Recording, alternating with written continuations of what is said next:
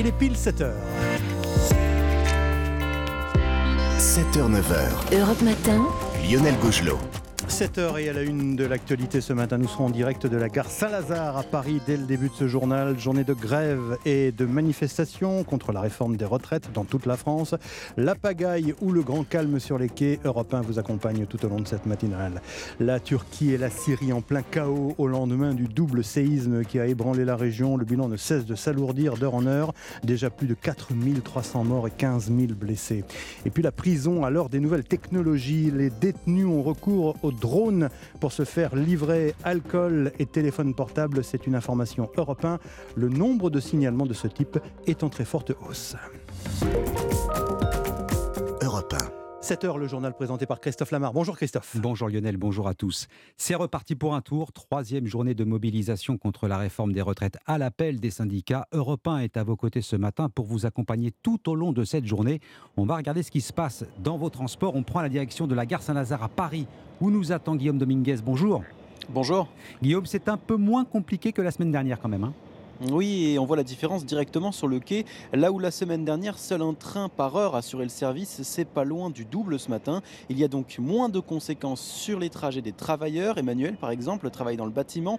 Il sait qu'il sera à l'heure sur le chantier ce matin, mais la partie n'est pas gagnée pour le retour. Je prends le RRE euh, du matin à 5 heures tous les jours. En ce moment, ça marche. Mais c'est retour que c'est compliqué. Ouais. Je vais essayer de prendre le tram et je vais voir si le métro il marche, ça va, mais si ça ne marche pas, c'est jusqu'à 21h que je rentre à la maison. En revanche, les conséquences du mouvement de grève se font sentir sur la circulation des métros. En dehors des lignes automatiques, le trafic est très aléatoire ce matin. Clarisse a terminé sa garde de nuit à l'hôpital. Impossible pour elle de savoir quand est-ce qu'elle va pouvoir rentrer à la maison. D'habitude, je prends le métro direct pour rentrer chez moi.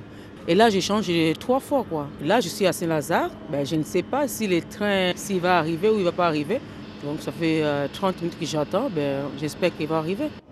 Voilà, donc euh, comme l'ont annoncé les syndicats, c'est la circulation dans Paris qui s'annonce un petit peu plus compliquée aujourd'hui. Guillaume Dominguez en direct de la gare Saint-Lazare à Paris. On reste tiens, à la SNCF pour faire le point sur les prévisions de trafic de la journée. Comptez un TGV sur deux en moyenne en fonction des liaisons. 3 TER sur 10, très peu d'intercités. Trafic perturbé également pour le RER. Et toujours à la SNCF, seule la CGT et Sudrail reconduisent le mouvement demain mercredi. Du côté de la RATP, ce sera difficile d'attraper un métro ou un RER aujourd'hui. même si aucune ligne ne sera fermée, les rames rouleront parfois au compte-goutte. Circulation des bus quasi normale en revanche. Le secteur aérien enfin, un vol sur cinq annulé au départ de l'aéroport d'Orly ce matin. La grève aussi à l'éducation nationale. On aura le chiffre des grévistes à la mi-journée, en maternelle comme en primaire.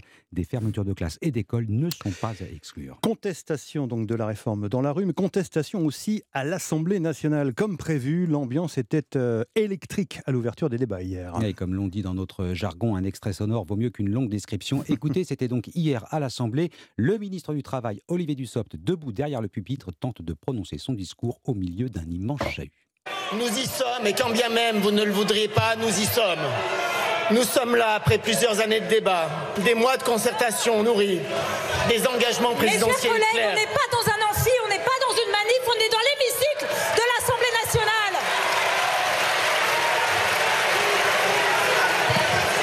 Monsieur le ministre. Je, fais tous mes efforts, Madame la Présidente. Madame la Présidente, donc. Euh, voilà, vous imaginez un petit peu l'ambiance hier des débats qui ont pris donc forcément beaucoup de retard pour avoir longtemps buté sur des questions de procédure. Les deux motions de la France insoumise et du Rassemblement national ont été rejetées, sorte de tour de chauffe avant d'entrer dans le vif du sujet proprement dit, l'examen du texte dans une atmosphère toujours aussi tendue. Reportage Alexis de la Fontaine. À peine monté au perchoir, François Ruffin lance les hostilités et s'attaque personnellement au ministre du Travail, Olivier Dussopt. Vous faites pitié. Oui, monsieur le ministre, mesdames et messieurs les députés et monsieur le président ici absent, vous faites pitié. Faisant allusion à la période délicate choisie pour réformer les retraites, ni une ni deux, Marine Le Pen s'empare du micro et surenchérit en attaquant la légitimité du gouvernement. Vous arrivez donc euh, devant cette Assemblée, pourtant sans majorité, pour présenter cette réforme inique. Alors, face à de telles attaques, le député Renaissance Sylvain Maillard monte sur le ring et dénonce, je cite, l'obstruction irréaliste de la NUP. L'ensemble de vos mesures proposées, nous les avons chiffrées, représentent plus de 110 milliards d'euros de hausse d'impôts 110 milliards que vous enlevez du porte-monnaie des Français. Enfin, les députés, les républicains, restent très mitigés dans leur prise de parole, alors que leur choix est capital dans le vote final. Alexis de la Fontaine à l'Assemblée nationale, Marine Le Pen dénonce des manœuvres inadmissibles visant des élus de son groupe. Elle assure que plusieurs femmes ont reçu des textos indiquant qu'un de leurs proches était hospitalisé, une façon de les faire quitter l'hémicycle au moment du vote. La présidente du Rassemblement national a porté plainte. Mystérieux, hein, ces, ces, messages en direction de certaines députées du du, Rassemblement national. Il est 7h euh, et bientôt 6 minutes sur euh, Europe 1. L'actualité internationale dominée par euh, la, la tragédie pardonnez-moi, qui frappe la Turquie et la Syrie. Le bilan des deux tremblements de terre d'hier continue de, s'alourdir. Plus de 4300 morts et 15 000 blessés. Le président turc Recep Tayyip Erdogan décrète 7 jours de deuil et appelle à l'union nationale pour affronter, dit-il, la plus grande catastrophe depuis un siècle. Rémi Trio, vous êtes l'envoyé spécial d'Europe 1 à Antakya, que l'on appelle aussi Antioche en français dans le sud de la Turquie. La ville est un champ de ruines par endroits. C'est une véritable course contre la montre qui s'engage pour, pour retrouver les survivants. Hein. On est face à un immeuble complètement écrasé. Tous les étages se sont effondrés les uns sur les autres. On voit la tête d'un homme émerger des ruines. Il est complètement bloqué dans le béton. Les secouristes essayent d'extraire une femme. Elle est toujours sous les gravats, ils peuvent lui parler. Elle est vivante, mais dans ses bras, son bébé est mort. Un peu plus loin, c'est un hôpital qui est en ruine. Un autre bâtiment, lui, est complètement effondré. Kenan a réussi à s'en sortir, mais pas ses amis.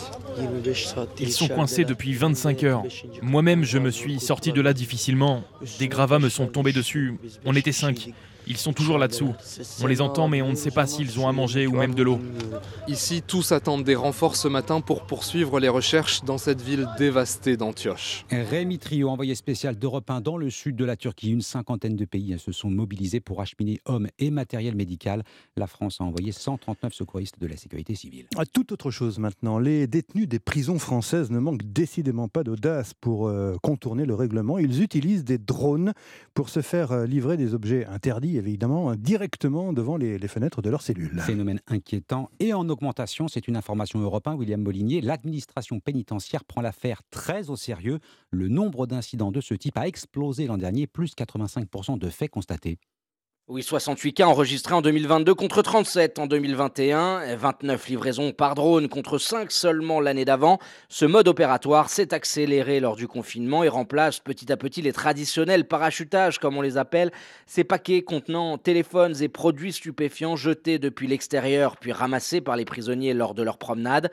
L'avantage du drone est qu'il passe au-dessus des filets de sécurité, il est discret et manœuvrable, loin du regard des sentinelles positionnées sur le chemin de ronde.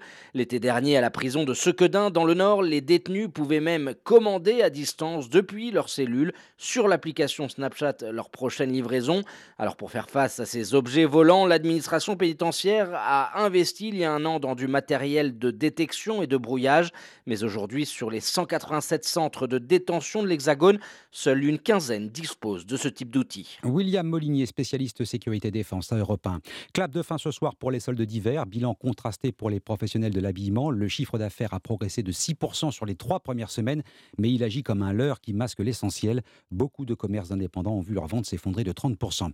Les championnats du monde de ski alpin à Courchevel, deux rendez-vous aujourd'hui, le Super G à 11h et le slalom à 14h30. On gâtera bien sûr les performances d'Alexis Pinturo et puis le football en Ligue 2. Mais Metz se rapproche du podium et peut toujours rêver de Ligue 1.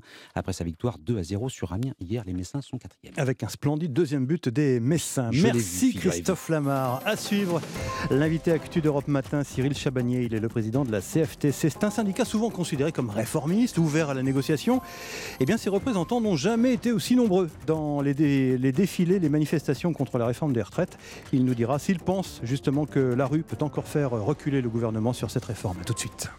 Europe Matin, Lionel Gougelot. Bonjour Cyril Chabagnier. Bonjour. Vous êtes le président de la CFTC. Je le disais, votre syndicat est euh, considéré comme réformiste, euh, plutôt ouvert au dialogue.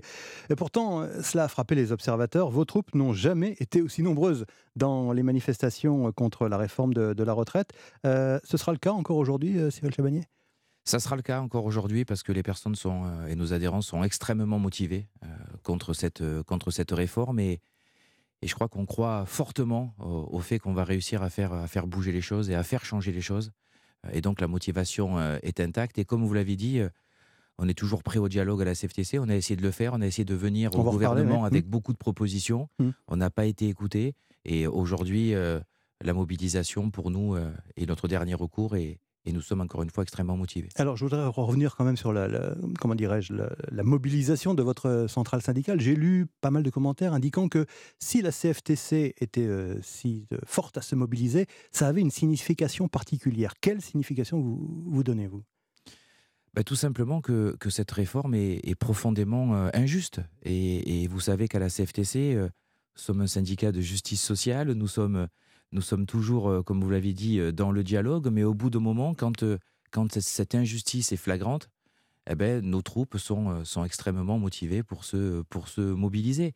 Et encore une fois, à la CFTC, on n'a jamais nié que sur les retraites, il y avait un problème de déficit et que mmh. donc il fallait trouver des solutions. On n'a jamais nié ce fait-là.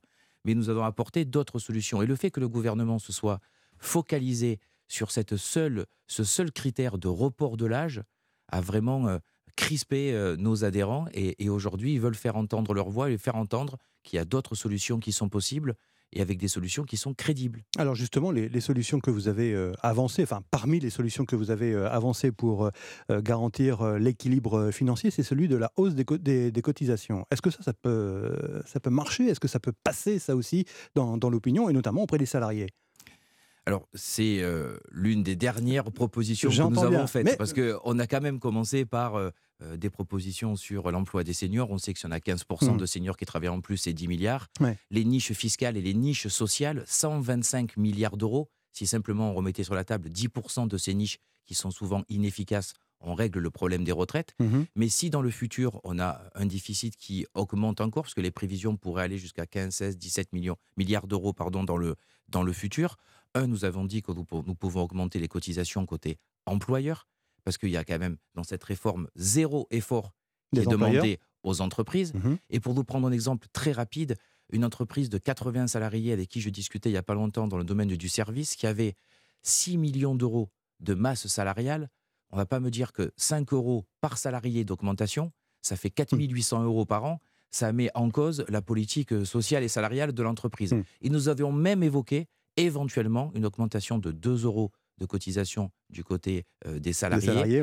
Ça fait euh, les deux réunis 7 milliards d'euros. Vous voyez qu'il y a des mmh. solutions beaucoup plus acceptables. Comment vous réagissez, euh, Cyril Chabagnier, aux, dernières concessions qui ont été faites par la, Première ministre, notamment sur, sur les carrières longues, sachant qu'Olivier Dussopt a dit hier à, l'Assemblée nationale, le ministre du Travail, qu'il pouvait encore, que le gouvernement pouvait encore aller plus loin sur l'emploi des seniors ou sur, sur l'emploi des femmes Non, mais pour le moment, on n'a pas de concession. On a juste ils essayent juste de régler une aberration. Alors, entre une aberration et une concession, c'est différent. La Première ministre s'était engagée à ce que personne aille au-delà de 43 ans. Quand on a reçu euh, ce projet de réforme des retraites, je vous dis très franchement, quand je l'ai lu quelques heures, parce qu'on l'a reçu euh, quelques heures avant la diffusion officielle, et qu'on a vu que pour certaines carrières longues, ça pouvait aller jusqu'à 44 ans, j'ai cru que c'était une coquille dans le texte. Voilà, donc c'est une aberration. cette aberration va être corrigée, tant mieux, mais honnêtement, on ne peut pas parler de, de concession, puisque euh, un certain nombre d'entre eux euh, vont quand même travailler plus longtemps qu'aujourd'hui, alors qu'ils ont des carrières extrêmement longues et extrêmement pénibles. Vous approuvez la, stratégie de, blocage à l'Assemblée nationale, notamment des, engagée par euh, les députés de la NUPES à coup de, à coup de milliers d'amendements. Pour vous, c'est une bonne, une bonne stratégie pour faire reculer ce texte? Non, l'obstruction n'est jamais une bonne stratégie, donc on ne cautionne pas ça à la CFTC. Je pense que les retraites est un sujet tellement sérieux que, que ça mériterait un véritable débat à l'Assemblée nationale. Nous, on rencontre énormément de députés avec qui on essaie de discuter, de convaincre. Je peux vous dire qu'aujourd'hui, y compris dans la majorité, beaucoup de députés sont extrêmement euh, mal à l'aise. Et euh, avoir un débat qui tombe dans la, dans la caricature, dans l'excès, euh, dans le mensonge, parfois, c'est assez affligeant. Et, quand j'entends, y compris le gouvernement, nous dire c'est soit la réforme, soit la faillite, par exemple. Gabriel Attal hier à la tribune de l'Assemblée nationale. C'est pas, c'est pas, c'est pas sérieux. Et puis, et puis encore une fois, il y a beaucoup de, de nos concitoyens qui estiment qu'il faut une réforme des retraites. Parce que nous avons un système actuel qui n'est pas juste. Et donc, beaucoup de personnes sont prêtes à discuter d'une réforme des retraites. Mais pas du départ à 64 ans. Mais pas du départ à 64 ans. Encore une fois, parce qu'au jour d'aujourd'hui, ce n'est pas nécessaire, parce que nous avons d'autres solutions. La, seule question qu'on devrait se poser, qui est importante à, à régler, c'est comment on fait en 2025 pour trouver les 12 milliards d'euros qui nous manquent. Travaillons sur ça. Mais pourquoi le gouvernement, qui nous a, avec qui on a pu discuter sur les seniors ou sur la pénibilité, pourquoi on n'a jamais pu aborder nos solutions ou d'autres solutions que ce totem de l'âge, de report de l'âge. C'est quand même incompréhensible, parce que je reste persuadé qu'on pouvait trouver euh, un consensus ou un compromis pour garder notre beau système de retraite par répartition. La rue peut-elle faire reculer le gouvernement, euh, Cyril Chabagnier? Est-ce que vous pensez qu'à force de manifestations, le gouvernement euh, peut finalement reculer et puis être contraint à revoir notamment euh, ce, fameux report de, à 64 ans Très honnêtement, je le pense parce que euh, on voit aujourd'hui que la mobilisation est forte. Euh, je crois que les chiffres des premières manifestations ont surpris tout le monde, que ce soit la presse ou y compris le gouvernement. Il tablait sur le fait que ça allait très rapidement se tasser. Ce n'est pas le cas. il tablait aussi sur le fait qu'un débat parlementaire très court allait, une fois que peut-être que la loi serait votée, allait calmer tout le monde. Et aujourd'hui, on se dit tous prêts, y compris à continuer euh, sûrement après, euh, euh, après le vote de la loi. Et on a mmh une expérience il n'y a pas si longtemps que ça avec le CPE où la loi avait été votée et pourtant elle n'a jamais été promulguée, parce, que, parce que la, mobilisation mmh. a, continué. Et donc aujourd'hui, et on le voit d'ailleurs dans, nos troupes, et ça explique aussi pourquoi il y, a, autant de monde, parce que beaucoup pensent, et je le pense aussi, que nous allons réussir à, modifier ce texte. Merci Cyril Chabagnier, merci d'avoir été dans les studios d'Europe 1 ce matin, président de la CFTC. Bonne journée. Europe 1. Tout de suite, retrouvez l'édito écho avec Chronopost, leader de la livraison express. Bonjour Nicolas Bouzou. Bonjour Lionel, bonjour à tous. Depuis euh, dimanche, Nicolas, euh, un nouveau paquet de, sanctions est entré en vigueur contre la Russie pour limiter les, importations de pétrole. Alors, très franchement, Nicolas, euh, on n'y comprend plus grand-chose, hein, parce qu'il y a déjà un embargo de l'Union européenne depuis décembre, non? Oui, alors je vais vous montrer que les choses sont moins confuses qu'elles semblent l'être et qu'elles auront finalement sans doute assez peu d'impact euh, sur nous. Alors vous avez raison Lionel, hein, il y a déjà euh, un embargo euh, de l'Union européenne sur le pétrole russe, mais cet embargo il porte sur le pétrole brut. Ce qu'il vient d'être décidé là depuis début février, c'est un embargo sur les produits russes raffinés. Donc cela touche l'essence, le kérosène, mhm. mais aussi le goudron. Alors c'est vrai qu'en théorie, hein, ce nouveau blocus sur les produits raffinés russes, ce, n'est pas complètement neutre pour nous avant la guerre, l'Union européenne était le principal importateur de gazole russe. Euh, aujourd'hui, les importations de diesel de l'Union européenne viennent encore pour un quart de la Russie. Hum. Euh, donc ça va être euh, plus coûteux tout simplement de rouler au diesel, Nicolas? Eh bien justement, pas forcément. Alors c'est vrai hein, que le diesel est très utilisé en France, même si ça baisse un peu. 95% du parc de poids lourds roule encore euh, au diesel et on en importe un plus de 50%. Mais bon, l'Union européenne a appris à diversifier ses approvisionnements énergétiques. On l'a bien vu avec le gaz. Hein. Alors le diesel, eh bien on l'achète désormais beaucoup aux États-Unis, on l'achète mhm. beaucoup aux pays arabes, aux pays du Golfe, hmm. et puis à l'Inde, hein, qui, qui dispose maintenant d'énormes capacités de raffinage. Oui, mais alors ce, gazole qu'on achète aux Indiens, il ne serait pas raffiné à partir de pétrole russe, justement, Nicolas? Eh oui, c'est tout à fait possible. C'est même quasiment sûr. Hein. Près de 30% du gaz indien est désormais importé de Russie. Le pays est devenu le premier importateur de pétrole russe au monde. Mais c'est quand même efficace du point de vue des sanctions, pour deux raisons. La première raison, c'est que les Indiens achètent du pétrole russe euh, brut, mhm. pas cher du tout, à des prix complètement cassés, ce qui est un gros problème pour les finances russes. Et puis ensuite, ce qu'il faut avoir en tête, c'est que les marges qui alimentent le budget russe, elles viennent du raffinage. Le raffinage rapporte beaucoup plus d'argent que l'extraction de pétrole euh, brut.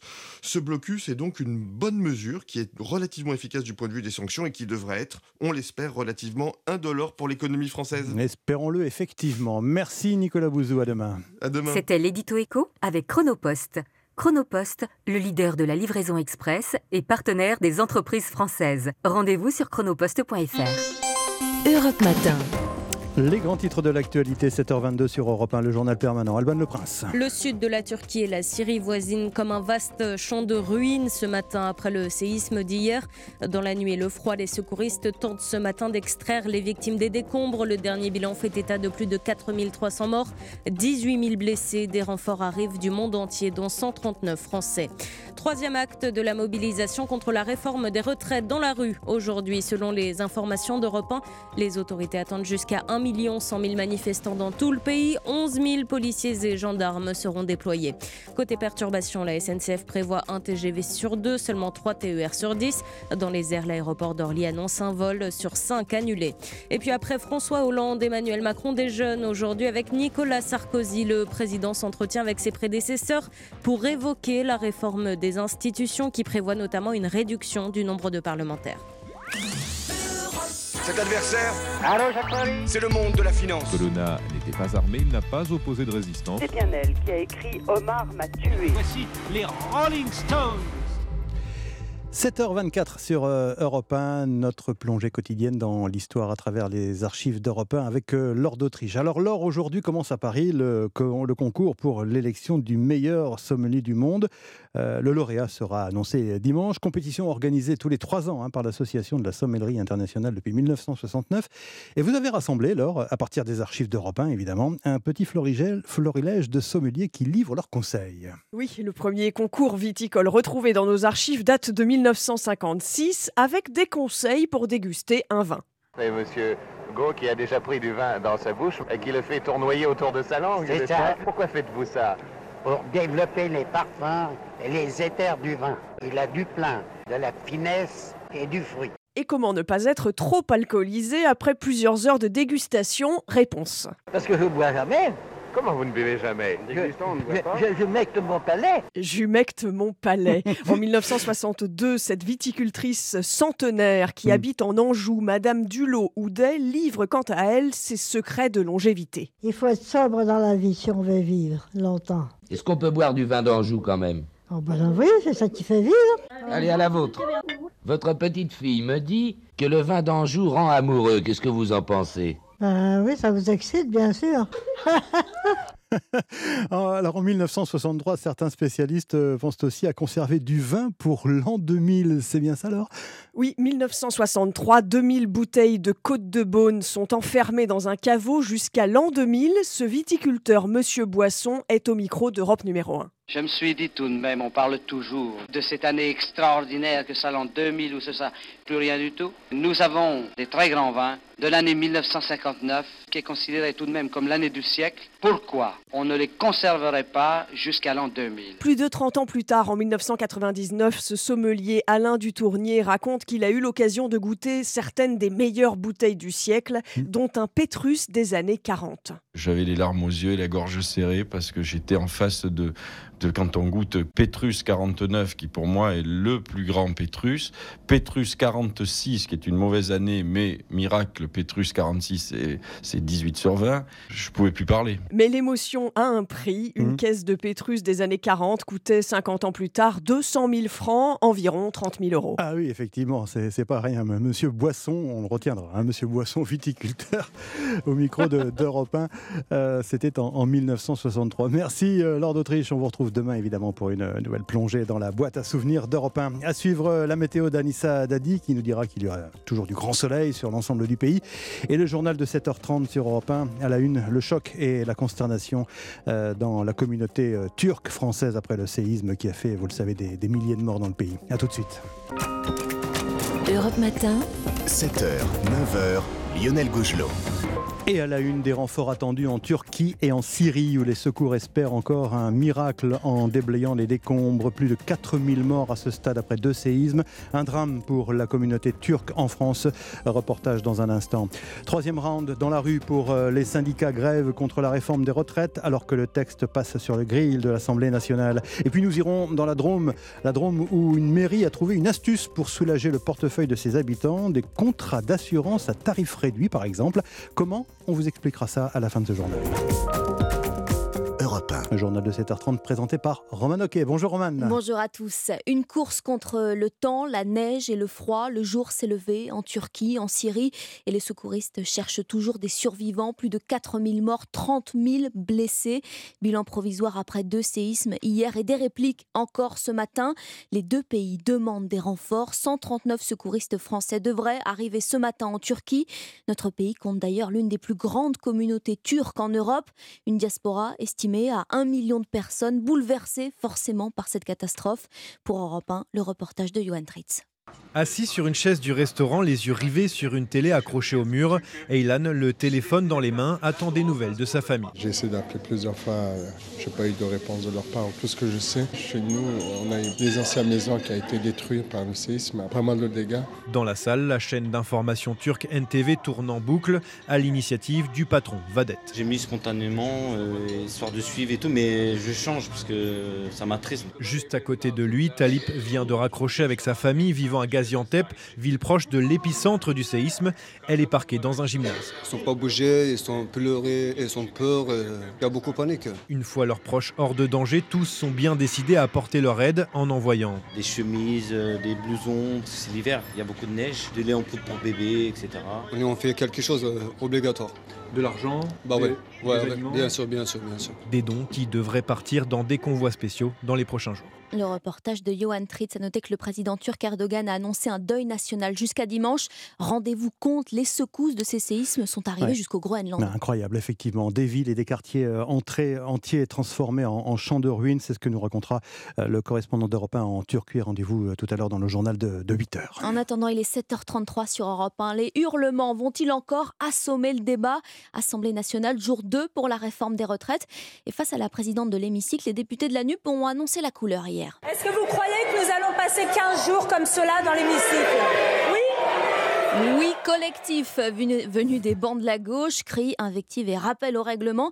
Et pourtant, les élus ont du pain sur la planche. 20 500 amendements à examiner avant le 17 février. Des députés qui, comme le gouvernement, auront forcément un œil sur les cortèges aujourd'hui. Oui, troisième round dans la rue. À l'appel des syndicats, la police attend autour d'un million de manifestants, un peu moins que le 31 janvier.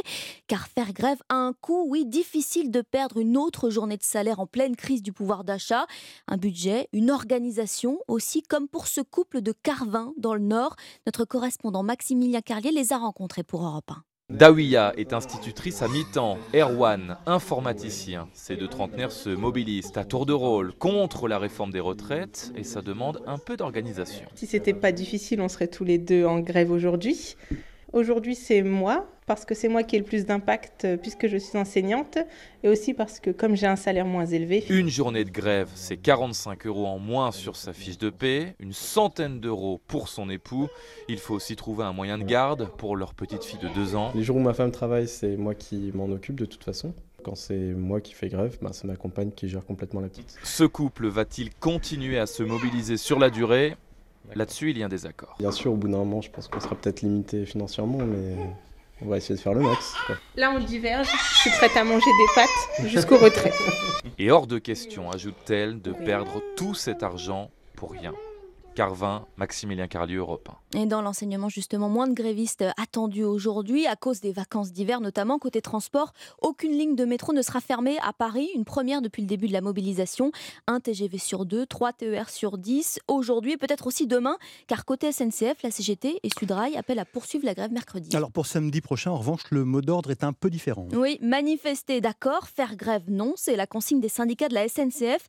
Les vacanciers des zones A et B peuvent donc souffler pour ce week-end de chassé croisé, les trains rouleront a priori normalement, car un blocage serait contre-productif pour Éric Meyer, secrétaire fédéral Sudrail. Nous n'appelons pas les cheminots à la grève le samedi, nous les appelons à se rendre dans les manifestations s'ils ne travaillent pas, et rien que déjà ça, pour un week-end, ça représente 75% de la population cheminote. Pour ceux qui travaillent, ils perdront euh, une journée de salaire. Pour la SNCF, ça fait déjà 4 jours de salaire en moins. C'est euh, pour un salarié moyen euh, de la SNCF entre 300 300 et 400 euros en moins sur sa fiche de paye. L'objectif, c'est euh, de battre des records de participation dans les manifestations le 11 février. Aujourd'hui, on ne tombe pas dans le piège du gouvernement qui aura été de dire euh, oui, mais regardez, la SNCF fait grève, euh, empêche les salariés de partir en vacances. ça veut dire qu'au bout du bout, on aura quand même un plan de transport qui sera quasiment à la normale sur l'ensemble du réseau SNCF. Éric Meyer, secrétaire fédéral Sudra, il répondait à Noah Moussa. Et vous, cette question maintenant, quels sont vos bons plans pour faire des économies Dans la Drôme, une mairie fait le pari des achats groupés. Oui, bienvenue dans la maison du pouvoir d'achat de Bourg-les-Valences, un guichet où les habitants peuvent souscrire une assurance, une mutuelle à prix réduit, car négocié par la commune. Reportage Europe 1 et vous de notre correspondant Jean-Luc Boujon. Martine est venue dès le premier jour à la maison du pouvoir d'achat. Elle a choisi de faire équiper sa maison d'un système de télé-alarme, une offre à prix réduit négociée par la mairie. J'ai fait l'alarme, mais c'est vrai que c'est intéressant. Tu vas nous faire gagner presque 1000 euros par an, donc euh, ça vaut le coup. Ça veut dire que la maison va être sécurisée et on va quand même gagner pas mal d'argent. Hein. Plus on sera nombreux à adhérer et moins on payera cher. Tout augmente. On voit bien quand on fait les courses déjà, c'est compliqué. Hein. Justement, à Bourg-les-Valences, il y a aussi d'autres offres, explique la maire Marlène Mourier. Il y a la mutuelle santé et il y a aussi l'assurance santé animale. Nous allons finaliser une assurance habitation et l'assurance euh, auto, euh, moto, vélo, vélo électrique. Ça peut être des réductions entre 10 et 50 suivant les dispositifs. Pour la mère, ce service est une vraie nécessité. Les situations sont difficiles aujourd'hui. Et on se dit, ben, grâce à la ville, les habitants peuvent bénéficier d'économies. Ça fait partie des missions que l'on doit avoir pour le pouvoir d'achat de nos habitants. La mairie qui travaille déjà pour l'hiver prochain sur une offre de fioul domestique à prix contenu. Bourg-les-Valences, Jean-Luc Bougeon, Europe 1. 7h37, est-ce que vous reconnaissez cette voix? Je suis un voyageur, ma maison est ailleurs. Réponse Lionel Gougelot. Alain Souchon. Exactement. Premier 45 tours, Je suis un voyageur. Depuis 100 000 albums vendus, 50 ans de carrière. Et ça valait bien un hommage de la comédie française, La balade de Souchon. Pour Europe 1, Marie Jiquel s'est installée dans l'un des fauteuils rouges. J'ai 10 ans. Je sais que c'est pas vrai, mais j'ai 10 ans. Je connais pas quelqu'un qui m'a dit j'aime pas Alain Souchon. Françoise Gillard a pensé ce spectacle avec le cœur. Bien sûr, elle aime Alain Souchon, mais la sociétaire de la comédie française affectionne aussi les comédiennes, ses collègues, ses camarades qu'elle a dirigées, et le spectateur le ressent. Si tu ne crois pas, hé, ta gueule à la récré. Sur scène, ambiance chaleureuse, un dimanche en famille dans une maison de campagne, entre un verre de Bordeaux et deux chansons entonnées, on parle de Souchon, son amour pour la poésie, son amitié avec Laurent Voulzy, à qui il téléphone juste pour dire qu'il se sent chanceux de l'avoir rencontré. On évoque aussi la nostalgie dans ses textes. Pourquoi ces rivières? Françoise Gillard. On a l'impression qu'on le connaît, puis finalement on le connaît pas tant que ça. Et donc euh, mon rapport c'était ça, c'était pour moi un poète qui traverse le temps et qui se démode pas, et ça c'est très rare en fait. Dans le public, la tête bouclée de Souchon, oui cet hommage lui a plu, confie-t-il, car il lui ressemble. Le reportage de Marie Jiquel, la balade de Souchon jusqu'au 5 mars. Et pardon. On va rajouter 2-0 Bien sûr. Alain Souchon qui a donc vendu plus de 10 millions d'albums. Pardon.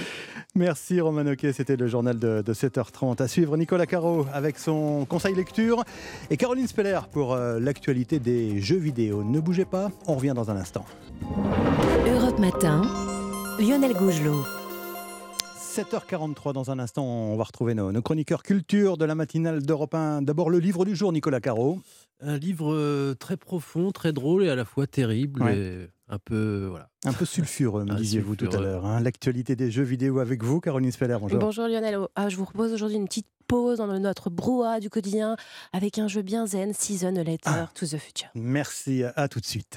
Tout de suite, retrouvez l'édito international avec Chronopost, l'expert de vos livraisons internationales. Mais d'abord l'édito international avec vous, Vincent Herouet. Bonjour Vincent. Bonjour Lionel, bonjour à tous, bonjour à Anne. Euh, depuis hier, c'est une véritable course contre la montre et contre le froid après les, violents tremblements de terre en, Turquie et en Syrie. Euh, le monde se mobilise tout le monde se mobilise pour sauver les survivants, Vincent. Hein. Oui, la Grèce n'a même pas attendu que ses voisins belliqueux appellent à l'aide pour affréter un avion cargo. La Suède, elle aussi en querelle avec la Turquie qui refuse son entrée dans l'OTAN. La Suède a débloqué illico 650 000 euros. L'Union européenne a activé son mécanisme de protection civile comme si les Turcs étaient en Europe. Le chancelier Scholz et le président Macron étaient, ont renchéri pour être le meilleur ami des Turcs. les pompiers polonais sont partis avec leurs chiens, les sauveteurs italiens avec les Hongrois, les Espagnols ont apporté les drones, les Suisses leurs spécialistes. L'Europe est généreuse, elle joue des coudes pour aider les Turcs. 45 pays, 45 pays se mobilisent. hein. Oui, l'Ukraine a envoyé des secouristes et la Russie aussi. C'est un comble, mais ça montre que la Turquie est un partenaire aménagé. L'Azerbaïdjan aligne des centaines de sauveteurs, c'est un pays frère. Le Qatar expédie un hôpital de campagne, c'est aussi un frère musulman. L'Inde, le Japon, le Canada, la Chine font comme Joe Biden qui a ordonné, écoutez bien, de fournir toute l'aide nécessaire en coordination avec la Turquie. Avec la Turquie, pas avec la Syrie. Le concours de compassion universelle se fait, fait comme si le séisme s'était arrêté à la frontière. Oui, et pourtant le drame frappe aussi cruellement les Syriens, Vincent. Alors, il y a le million de réfugiés en Turquie qui sont poursuivis par le malheur et les opposants qui sont retranchés dans le bastion islamiste d'Idlib au, nord- euh, nord-ouest. À cela, tôt ou tard, parviendront les secours acheminés en Turquie. Les plus déshérités sont les Syriens de Syrie, les Syriens sous la botte de Damas, les habitants d'Alep, de Latakia, de Hama, de Tartous, des villages isolés alentours. Ceux-là sont abandonnés dans un pays pestiféré. Ils sont les oubliés d'un régime en quarantaine. Ils vivent la tragédie à la puissance 2. D'abord, ils n'ont aucun secours public à attendre, le pays est en ruine comme les hôpitaux. Souvent, ils ont tout perdu au cours de la dernière décennie et l'État va les oublier une seconde fois. Il n'y a plus d'argent, le peu qui restait est volé par le régime. Onze années de guerre ont passé la société civile à la centrifugeuse. Il n'y a plus d'ONG efficace sur place, très peu d'organisations internationales, car ce serait collaborer avec Bachar el-Assad, ce qui reste mal vu. Bref, ceux qui sont ensevelis sous les décombres des immeubles reconstruits à la va-vite, ceux-là sont enterrés sans une prière, sans le moindre rituel et sans même qu'on les compte. La terre a tremblé en Syrie, personne ne tremble pour les Syriens, et pourtant il y aurait de quoi. C'est une épouvante. Donc, cela dit, euh, Damas euh, a appelé à l'aide et, ses alliés ont répondu. 300 militaires russes déblaient les décombres, ils vivent sur place. L'Iran et la Chine ont promis de l'humanitaire d'urgence, c'est peu. Et puis il y a Israël. Benjamin Netanyahou a annoncé aux députés de son parti qu'il avait approuvé l'envoi d'une aide demandée par la Syrie via des canaux diplomatiques. Alors Damas a nié aussitôt, avec véhémence, la Syrie ne veut rien d'un pays qu'elle ne reconnaît pas. La terre peut bien trembler, le régime syrien ne bouge pas d'un millimètre. Signature Vincent Hervouette. Merci Vincent. À demain. La Syrie, la Turquie ravagée par ce séisme. Nous serons sur place d'ailleurs hein, avec l'envoyé spécial d'Europe 1 dans le journal de 8 heures. C'était l'édito international avec Chronopost. Chronopost, le leader de la livraison express et partenaire des PME à l'international. Rendez-vous sur chronopost.fr. Europe Matin. 7h47, euh, les perles de culture sur Europe 1. D'abord, votre conseil lecture, Nicolas Caro. Rebonjour, mon cher Nicolas. Alors, Nicolas, ce matin, vous nous parlez d'un d'un livre euh, américain sulfureux. Le mot est faible, accrochez-vous. Hmm. Un mot de l'auteur d'abord. Il s'agit de Jerry Stahl. Au départ, il est scénariste. Il a parti- participé à Twin Peaks, Les Experts et même Alf. Mais il est aussi euh, journaliste et écrivain et dépressif et doté d'un humour noir à la fois hilarant et désespéré. Ça va souvent ensemble. Mhm. Il a écrit déjà des livres qui secouent, mais sans doute jamais un comme celui-là. Rien que le titre, on y va. Ça s'appelle 999, sous-titré La dépression, les tourments de l'âme et la Shoah en autocar. Oula, effectivement, euh, on est tout de suite dans le dur. Mais qu'est-ce que, que ça veut dire tout ça En fait, toute son œuvre est traversée par la Shoah. Il est fils d'immigrés juifs lituaniens, même s'il lui a grandi à Pittsburgh. Le livre commence quand l'auteur se rappelle ce jour de 2016 où il a vu une vidéo sur Internet où des gens jouaient à chat nus à Auschwitz, des Polonais. Il croit à un canular, mais non. Bref, c'est pile au moment où Jerry est malade, trois fois divorcé et en proie à la dépression, et il décide de partir via une agence de voyage spécialisée pour la Pologne et visiter les camps, les musées, Varsovie, le ghetto, jusqu'à Nuremberg, tout en autocar. Et il nous raconte, et c'est terrible, les touristes blasés complètement insensibles à la violence de l'histoire, la Disneylandisation des camps, les gens qui prennent des selfies pour leurs réseaux sociaux avec leurs gourdes à tétines et leurs t-shirts bientôt l'apéro, le marketing, la société du spectacle au milieu de l'horreur, et lui, il est là et il comprend pas trop pourquoi tout le monde n'est pas plutôt à genoux en sanglots. Ouais, C'est violent, effectivement. Mais euh, dites-moi, c'est, vrai ou c'est de la fiction C'est vrai, c'est un récit. Un récit à la Hunter Thompson, vous savez, Las Ouais. Vegas Parano. Sauf que le sujet est autrement plus glissant, d'autant que Jerry Stahl manie l'humour trash, sans aucune précaution. Mais c'est ce qu'on comprend, qu'on comprend vite que pour lui, c'est la seule manière de lutter contre les manières, justement, dégoûtantes de certains touristes de l'Holocauste. C'est c'est brillant, c'est complètement fou, et je vous dis, c'est à la fois tristement drôle et profond. 999, c'est le titre hein, de Jerry Stoll chez Rivage, hein, traduit par euh, Morgane Cézanne. Merci euh, Nicolas. L'actualité des jeux vidéo, Caroline Speller. Alors Caroline, vous nous proposez cette semaine une expérience euh, narrative et poétique à travers euh, un jeu vidéo indépendant. Oui Lionel, et ce que j'aime dans le jeu vidéo indépendant, c'est sa liberté créative à nous offrir des expériences inattendues. Et c'est le cas de Season Letter to the Future, comprenez, une lettre pour le futur. Développé par le studio québécois Scavengers, le jeu débute quand un jeune homme ouvre un journal rempli de photos, de dessins et d'enregistrements sonores. Où es-tu? À quel moment dans l'avenir? Où as-tu trouvé mon journal?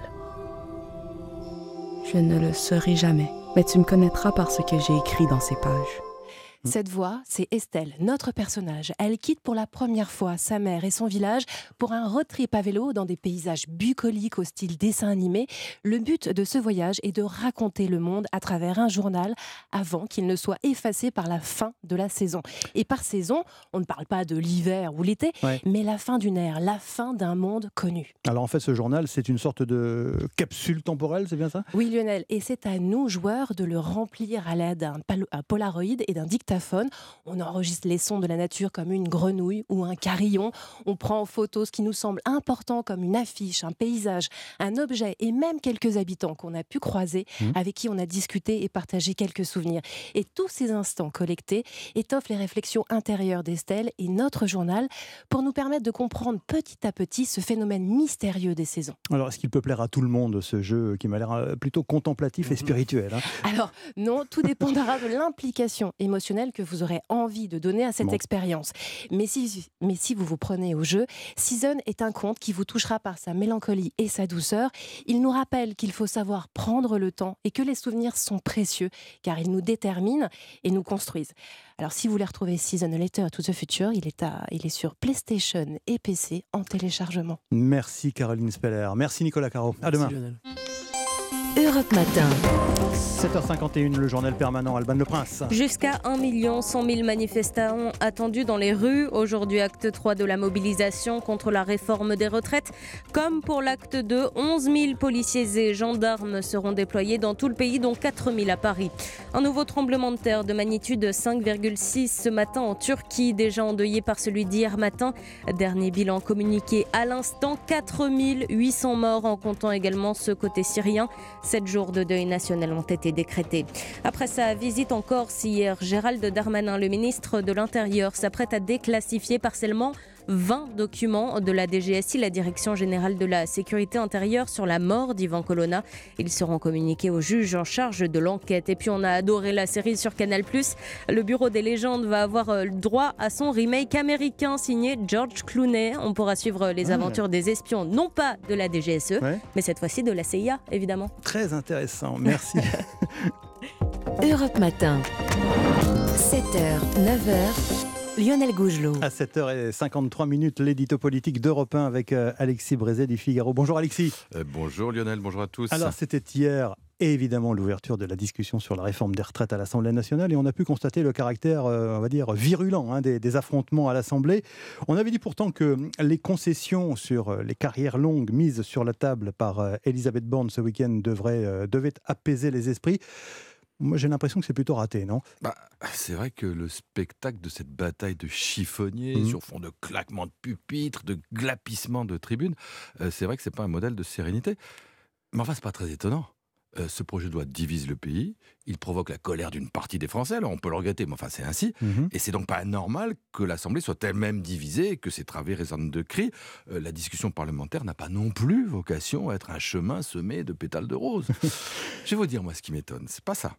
Ce qui m'étonne, c'est que Madame Borne, depuis le début de toute cette affaire, s'obstine à mettre sur la table, avant même d'être entrée dans la bataille, de manière pour ainsi dire préventive, des concessions et encore des concessions, dont vous venez de dire fort justement qu'elles n'ont aucun effet, puisqu'elles sont ju- jugées aussitôt insuffisantes, voire insultantes par les intéressés, et qu'elle les fait, ces concessions, sans s'interroger apparemment sur leur coût financier.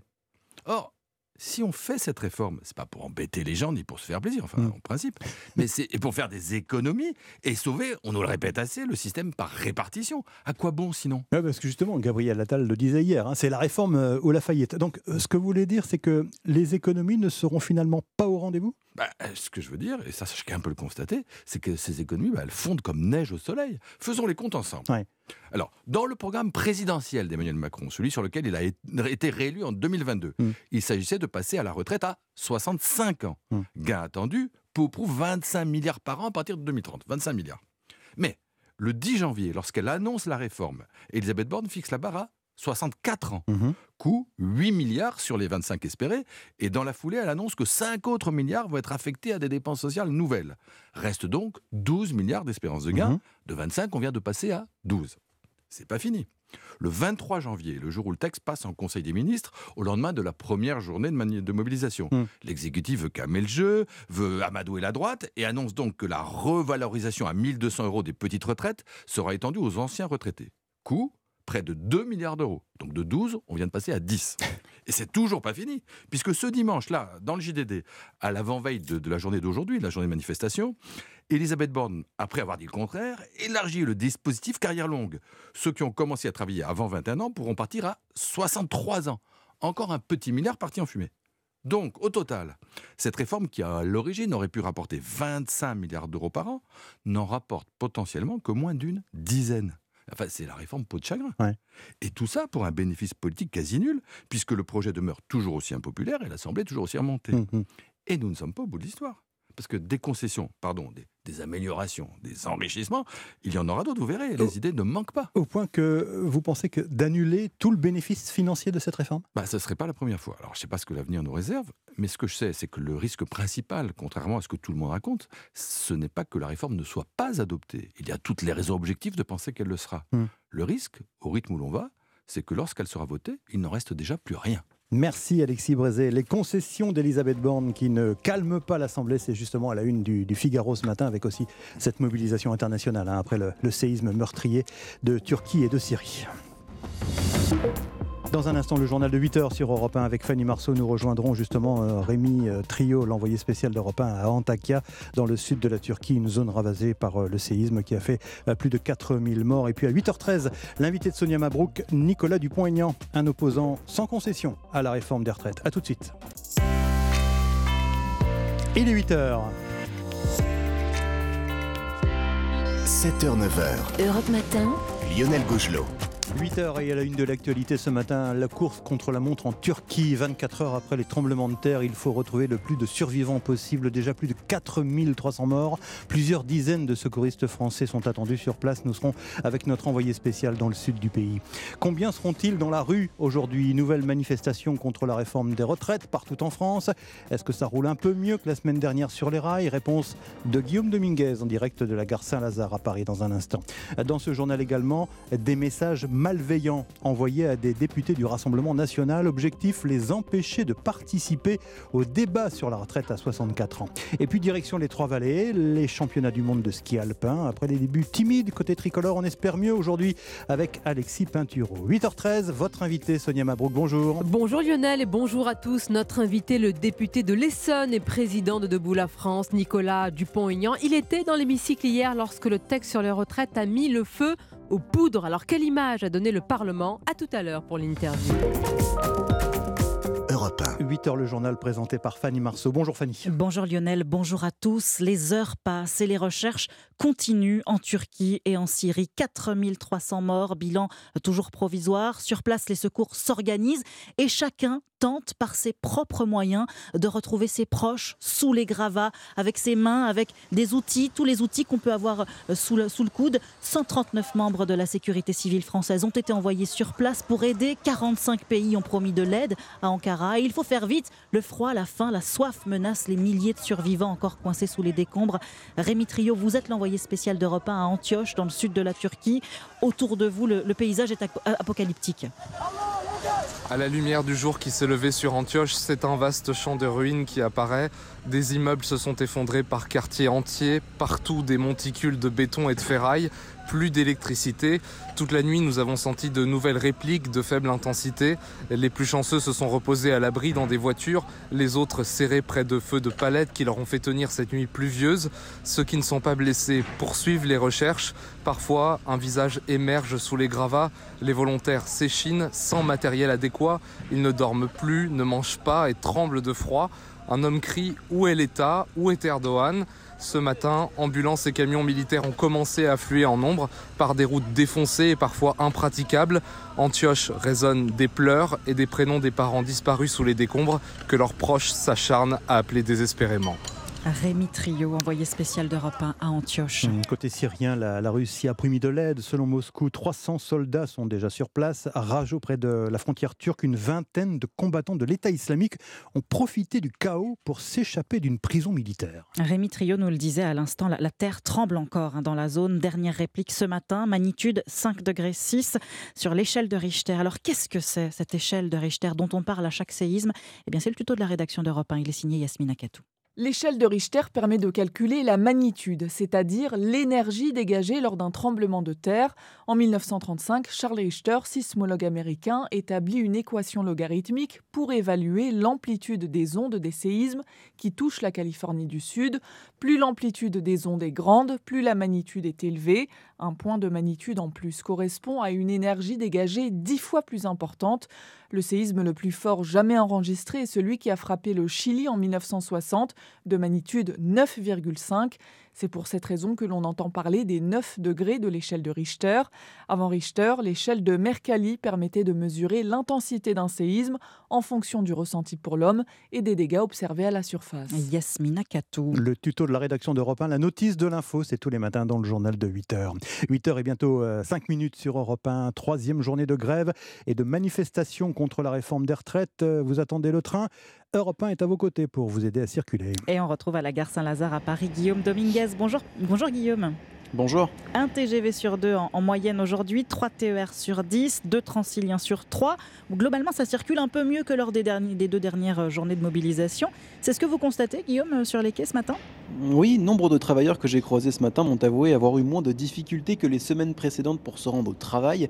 Euh, Pour deux raisons. Un trafic plus fluide, vous l'avez dit, avec au moins deux trains par heure, mais surtout des voyageurs plus organisés, comme Fernando. Ce manutentionnaire a pris les devants cette semaine. J'ai anticipé, j'ai pris mon train assez tôt le matin, à 8h29 par exemple. Je constate que c'est fluide. Force de constater qu'on s'habitue, on anticipe, donc on commence à connaître un petit peu les, petites choses à faire pour éviter euh, les désagréments. Prendre des journées, plutôt le matin, le vélo, la voiture, il faut s'organiser, voilà.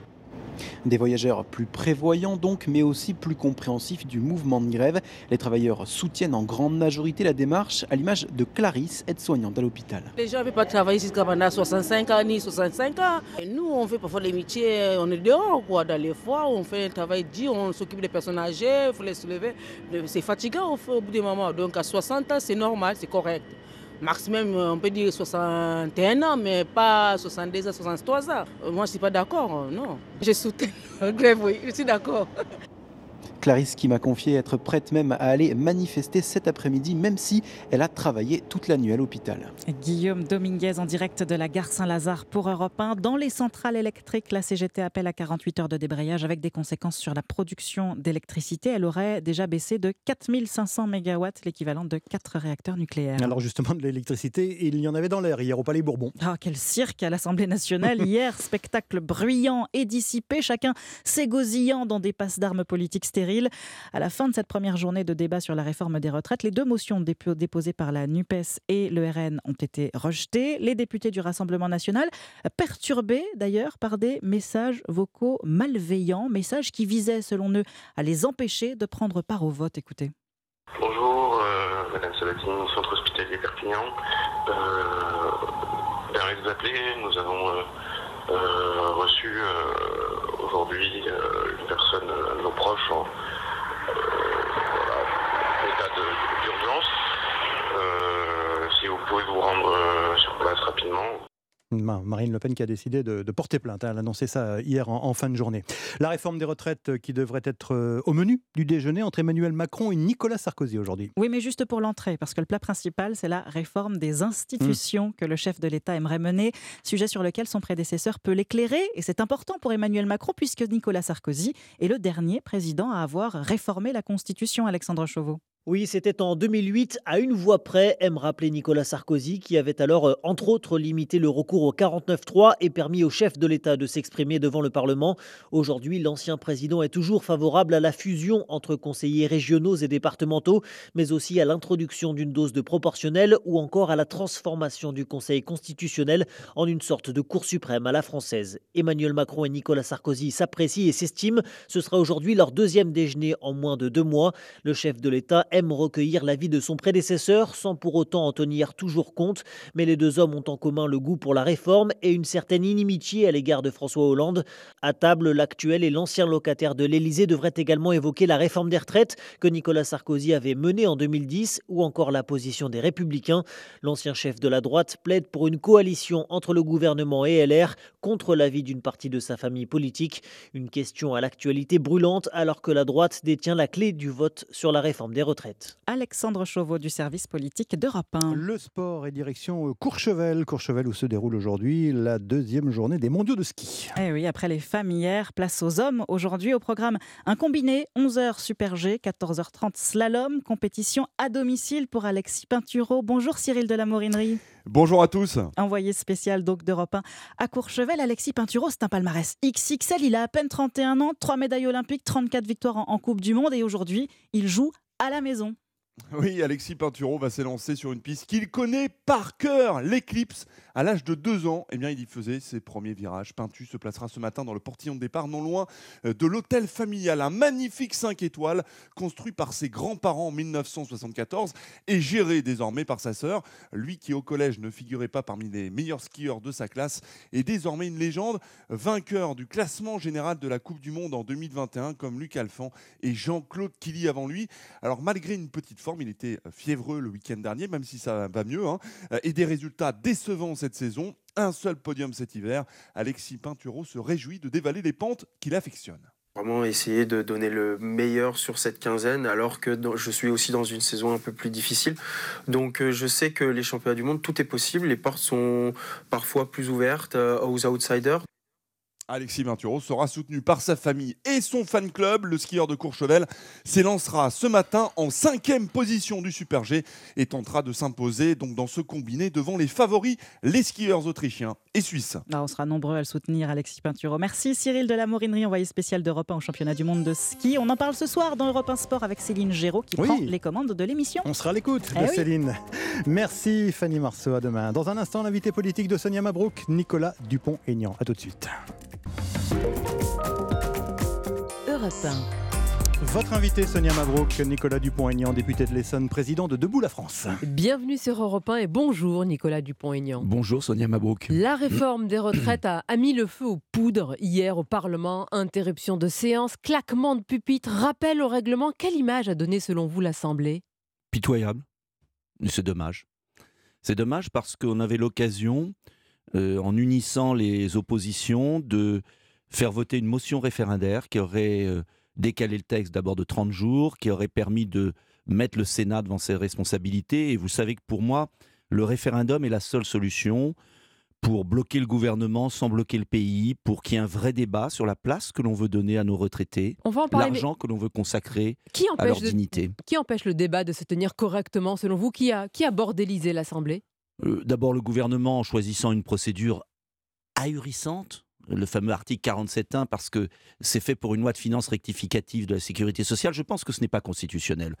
Donc, euh, euh, pour bah, restreindre le temps, pour provoquer les parlementaires, et puis ensuite NUPES, euh, qui tombe dans le panneau, si je puis dire, dans le piège, un temps restreint, une procédure accélérée, impossible d'examiner le projet en si peu de temps, et puis euh, des NUPES qui veulent faire le malin et, qui font une fixation plus sur le Rassemblement national que sur la retraite des Français. En fait, c'est ça qui est dommage. Vous parlez de la motion référendaire du RN qui a été rejetée. La NUPES a déserté à ce moment d'ailleurs les bancs de, de l'hémicycle, refusant Nicolas Dupont-Aignan, c'est leur argument, toute compromission avec un parti euh, qu'ils jugent en dehors de la République. Mais c'est euh, aberrant puisqu'ils avaient déposé une motion référendaire identique. Oui, ça c'est sur le fond. Mais Bah la oui, mais forme, ils n'acceptent pas de participer avec mais, le RN. mais alors ça veut dire qu'ils vont servir la soupe à Macron toute leur vie. Puisqu'en fait, ils font le jeu du gouvernement. Et c'est ça qui est tragique. C'est qu'ils prétendent défendre les salariés. Et, et puis en fait, ils sabotent. On a eu la même affaire sur la réintégration des soignants exclus. On pouvait faire passer, on était majoritaire. Et puis ils n'ont pas voulu le faire. Euh, euh, Je ne comprends pas ce, ce manque de respect à l'égard des députés euh, Rassemblement national qui sont élus par les Français. Enfin, ça veut dire quoi? Des élus RN ont, semble-t-il, reçu des, des messages leur indiquant euh, qu'un de leurs proches euh, était hospitalisé, méthode d'intimidation. Oui, ma voisine, j'étais à côté d'une députée RN qui a reçu un message, qui a paniqué en se disant mon fils est à l'hôpital. Et puis en fait, c'était une mauvaise blague pour la faire sortir de l'hémicycle. Euh, D'où ça vient, je ne sais pas. Mais je vais vous dire, moi, je voudrais qu'on revienne. C'est un choix de société majeur. Est-ce qu'on plonge les retraités français, les futurs, dans la misère? Parce que c'est ça le projet de loi. C'est que si vous prolongez à 64 ans et que vous avez un taux de chômage des, en- des seniors à partir de 55 ans colossal, ça veut dire que les seniors, ils seront d'abord au chômage, puis après ils seront au RSA entre 62 et 64. Ils auront des retraites minables. Vous le dites ainsi, mais pour Gabriel. Attal, c'est soit la réforme ou la faillite. Vous ne voulez pas de la réforme, Nicolas Dupont-Aignan, donc vous optez pour la faillite. C'est faux, puisque euh, euh, M. Attal euh, dépense des dizaines de milliards d'euros qui pourraient être économisés. Dans mon intervention hier, j'ai parlé des fausses cartes vitales, entre 10 et 20 milliards. J'ai parlé des retraites versées à l'étranger à des morts, 200 millions à 1 milliard. Euh, j'ai parlé du versement à l'Union européenne, plus 4 milliards chaque année. Et puis le scandale des scandales, alors là, il n'y a pas de réponse.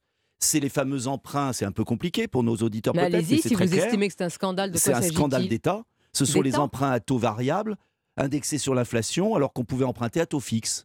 Et qui continuent. pardon. On a rajouté, vous savez combien au budget 2022 15,9 milliards d'euros. Mais Monsieur Dupont-Aignan, on ne le découvre payer- pas Pour, euh, on ne le découvre pas, Bah, mais euh, ça fait des années Les emprunts d'État sont indexés sur l'inflation, sauf qu'elle était basse avant, donc on ne le ressentait pas. 90% des emprunts sont faits à taux fixe. Hmm.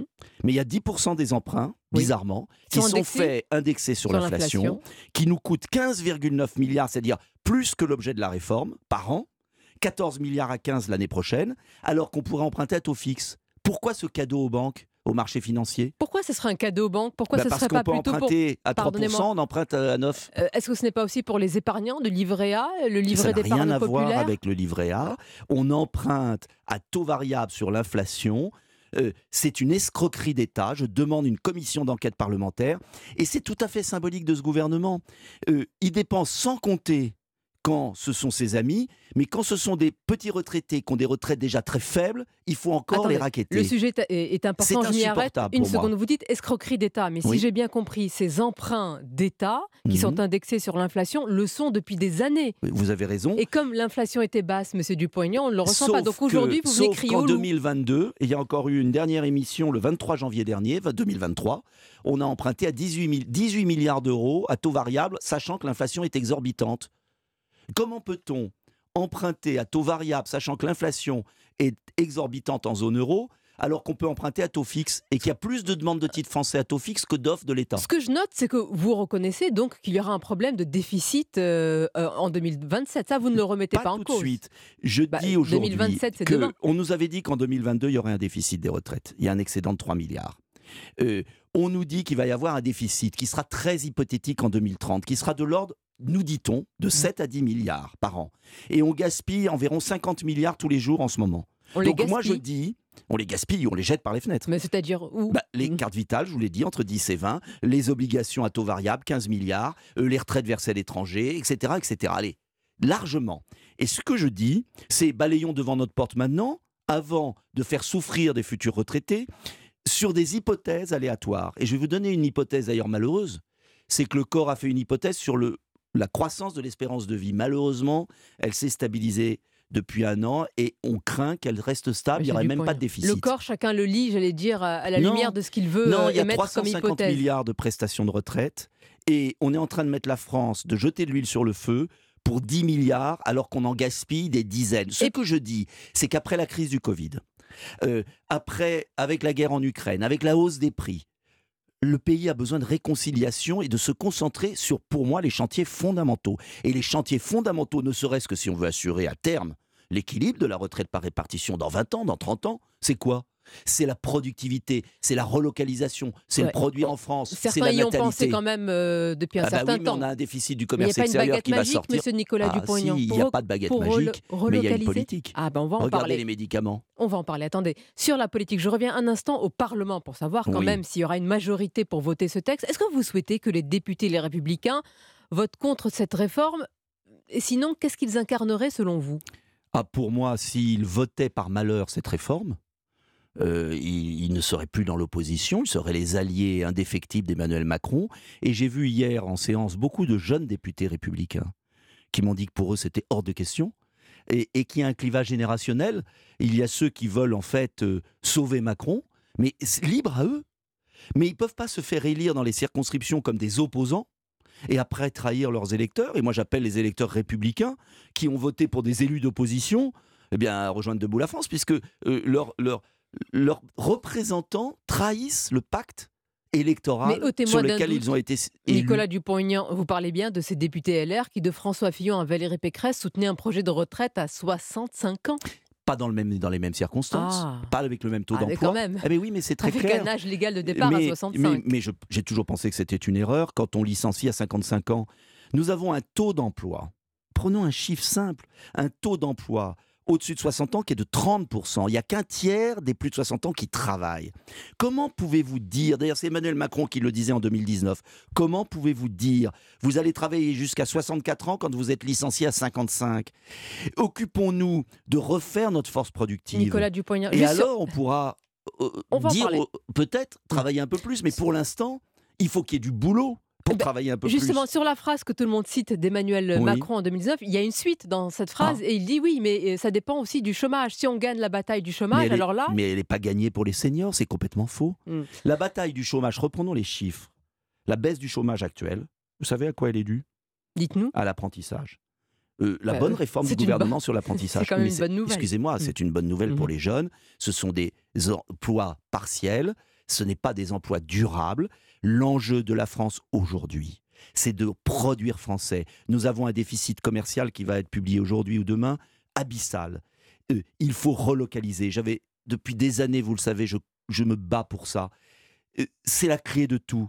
Sinon, nous passerons notre vie à faire des fausses réformes des retraites En et les gens finiront au RSA. En attendant, vous savez, on ne va pas jour- payer de retraite, on va payer du RSA. en ce jour de mobilisation, il y aura du monde dans les rues. Nicolas Oui. Dupont-Aignan, vous n'êtes pas pour le blocage du pays, mais vous dites vouloir bloquer le gouvernement.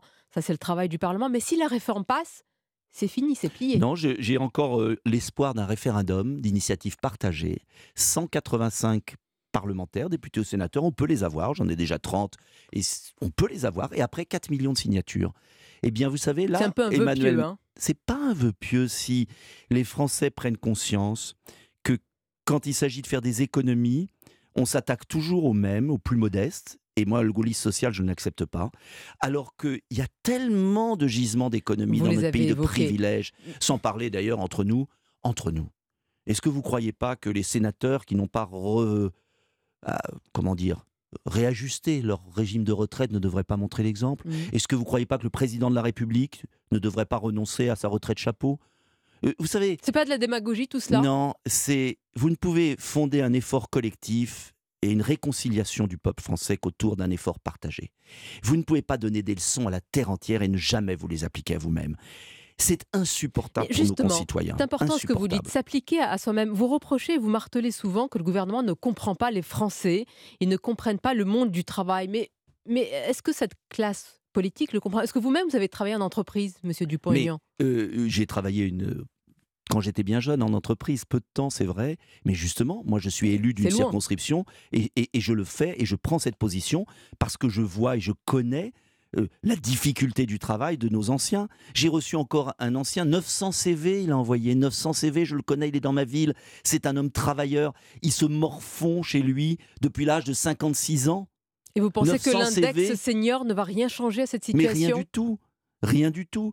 Et Même avec la créons de la publication richesse Mhm. avant de vouloir obliger les gens à travailler jusqu'à ce qu'ils ne peuvent plus Mais ça ne travailler. se décrète pas la richesse. Vous êtes Non, pour une politique pour- de na- natalité Baisse et des charges productivité, relocalisation, Oui. mais ça prend du temps Non, tout cela. Ça prend du temps, bien sûr, mais il faut peut-être prendre des mesures. Baisse des charges ciblées sur les entreprises qui relocalisent. C'est toujours pas fait.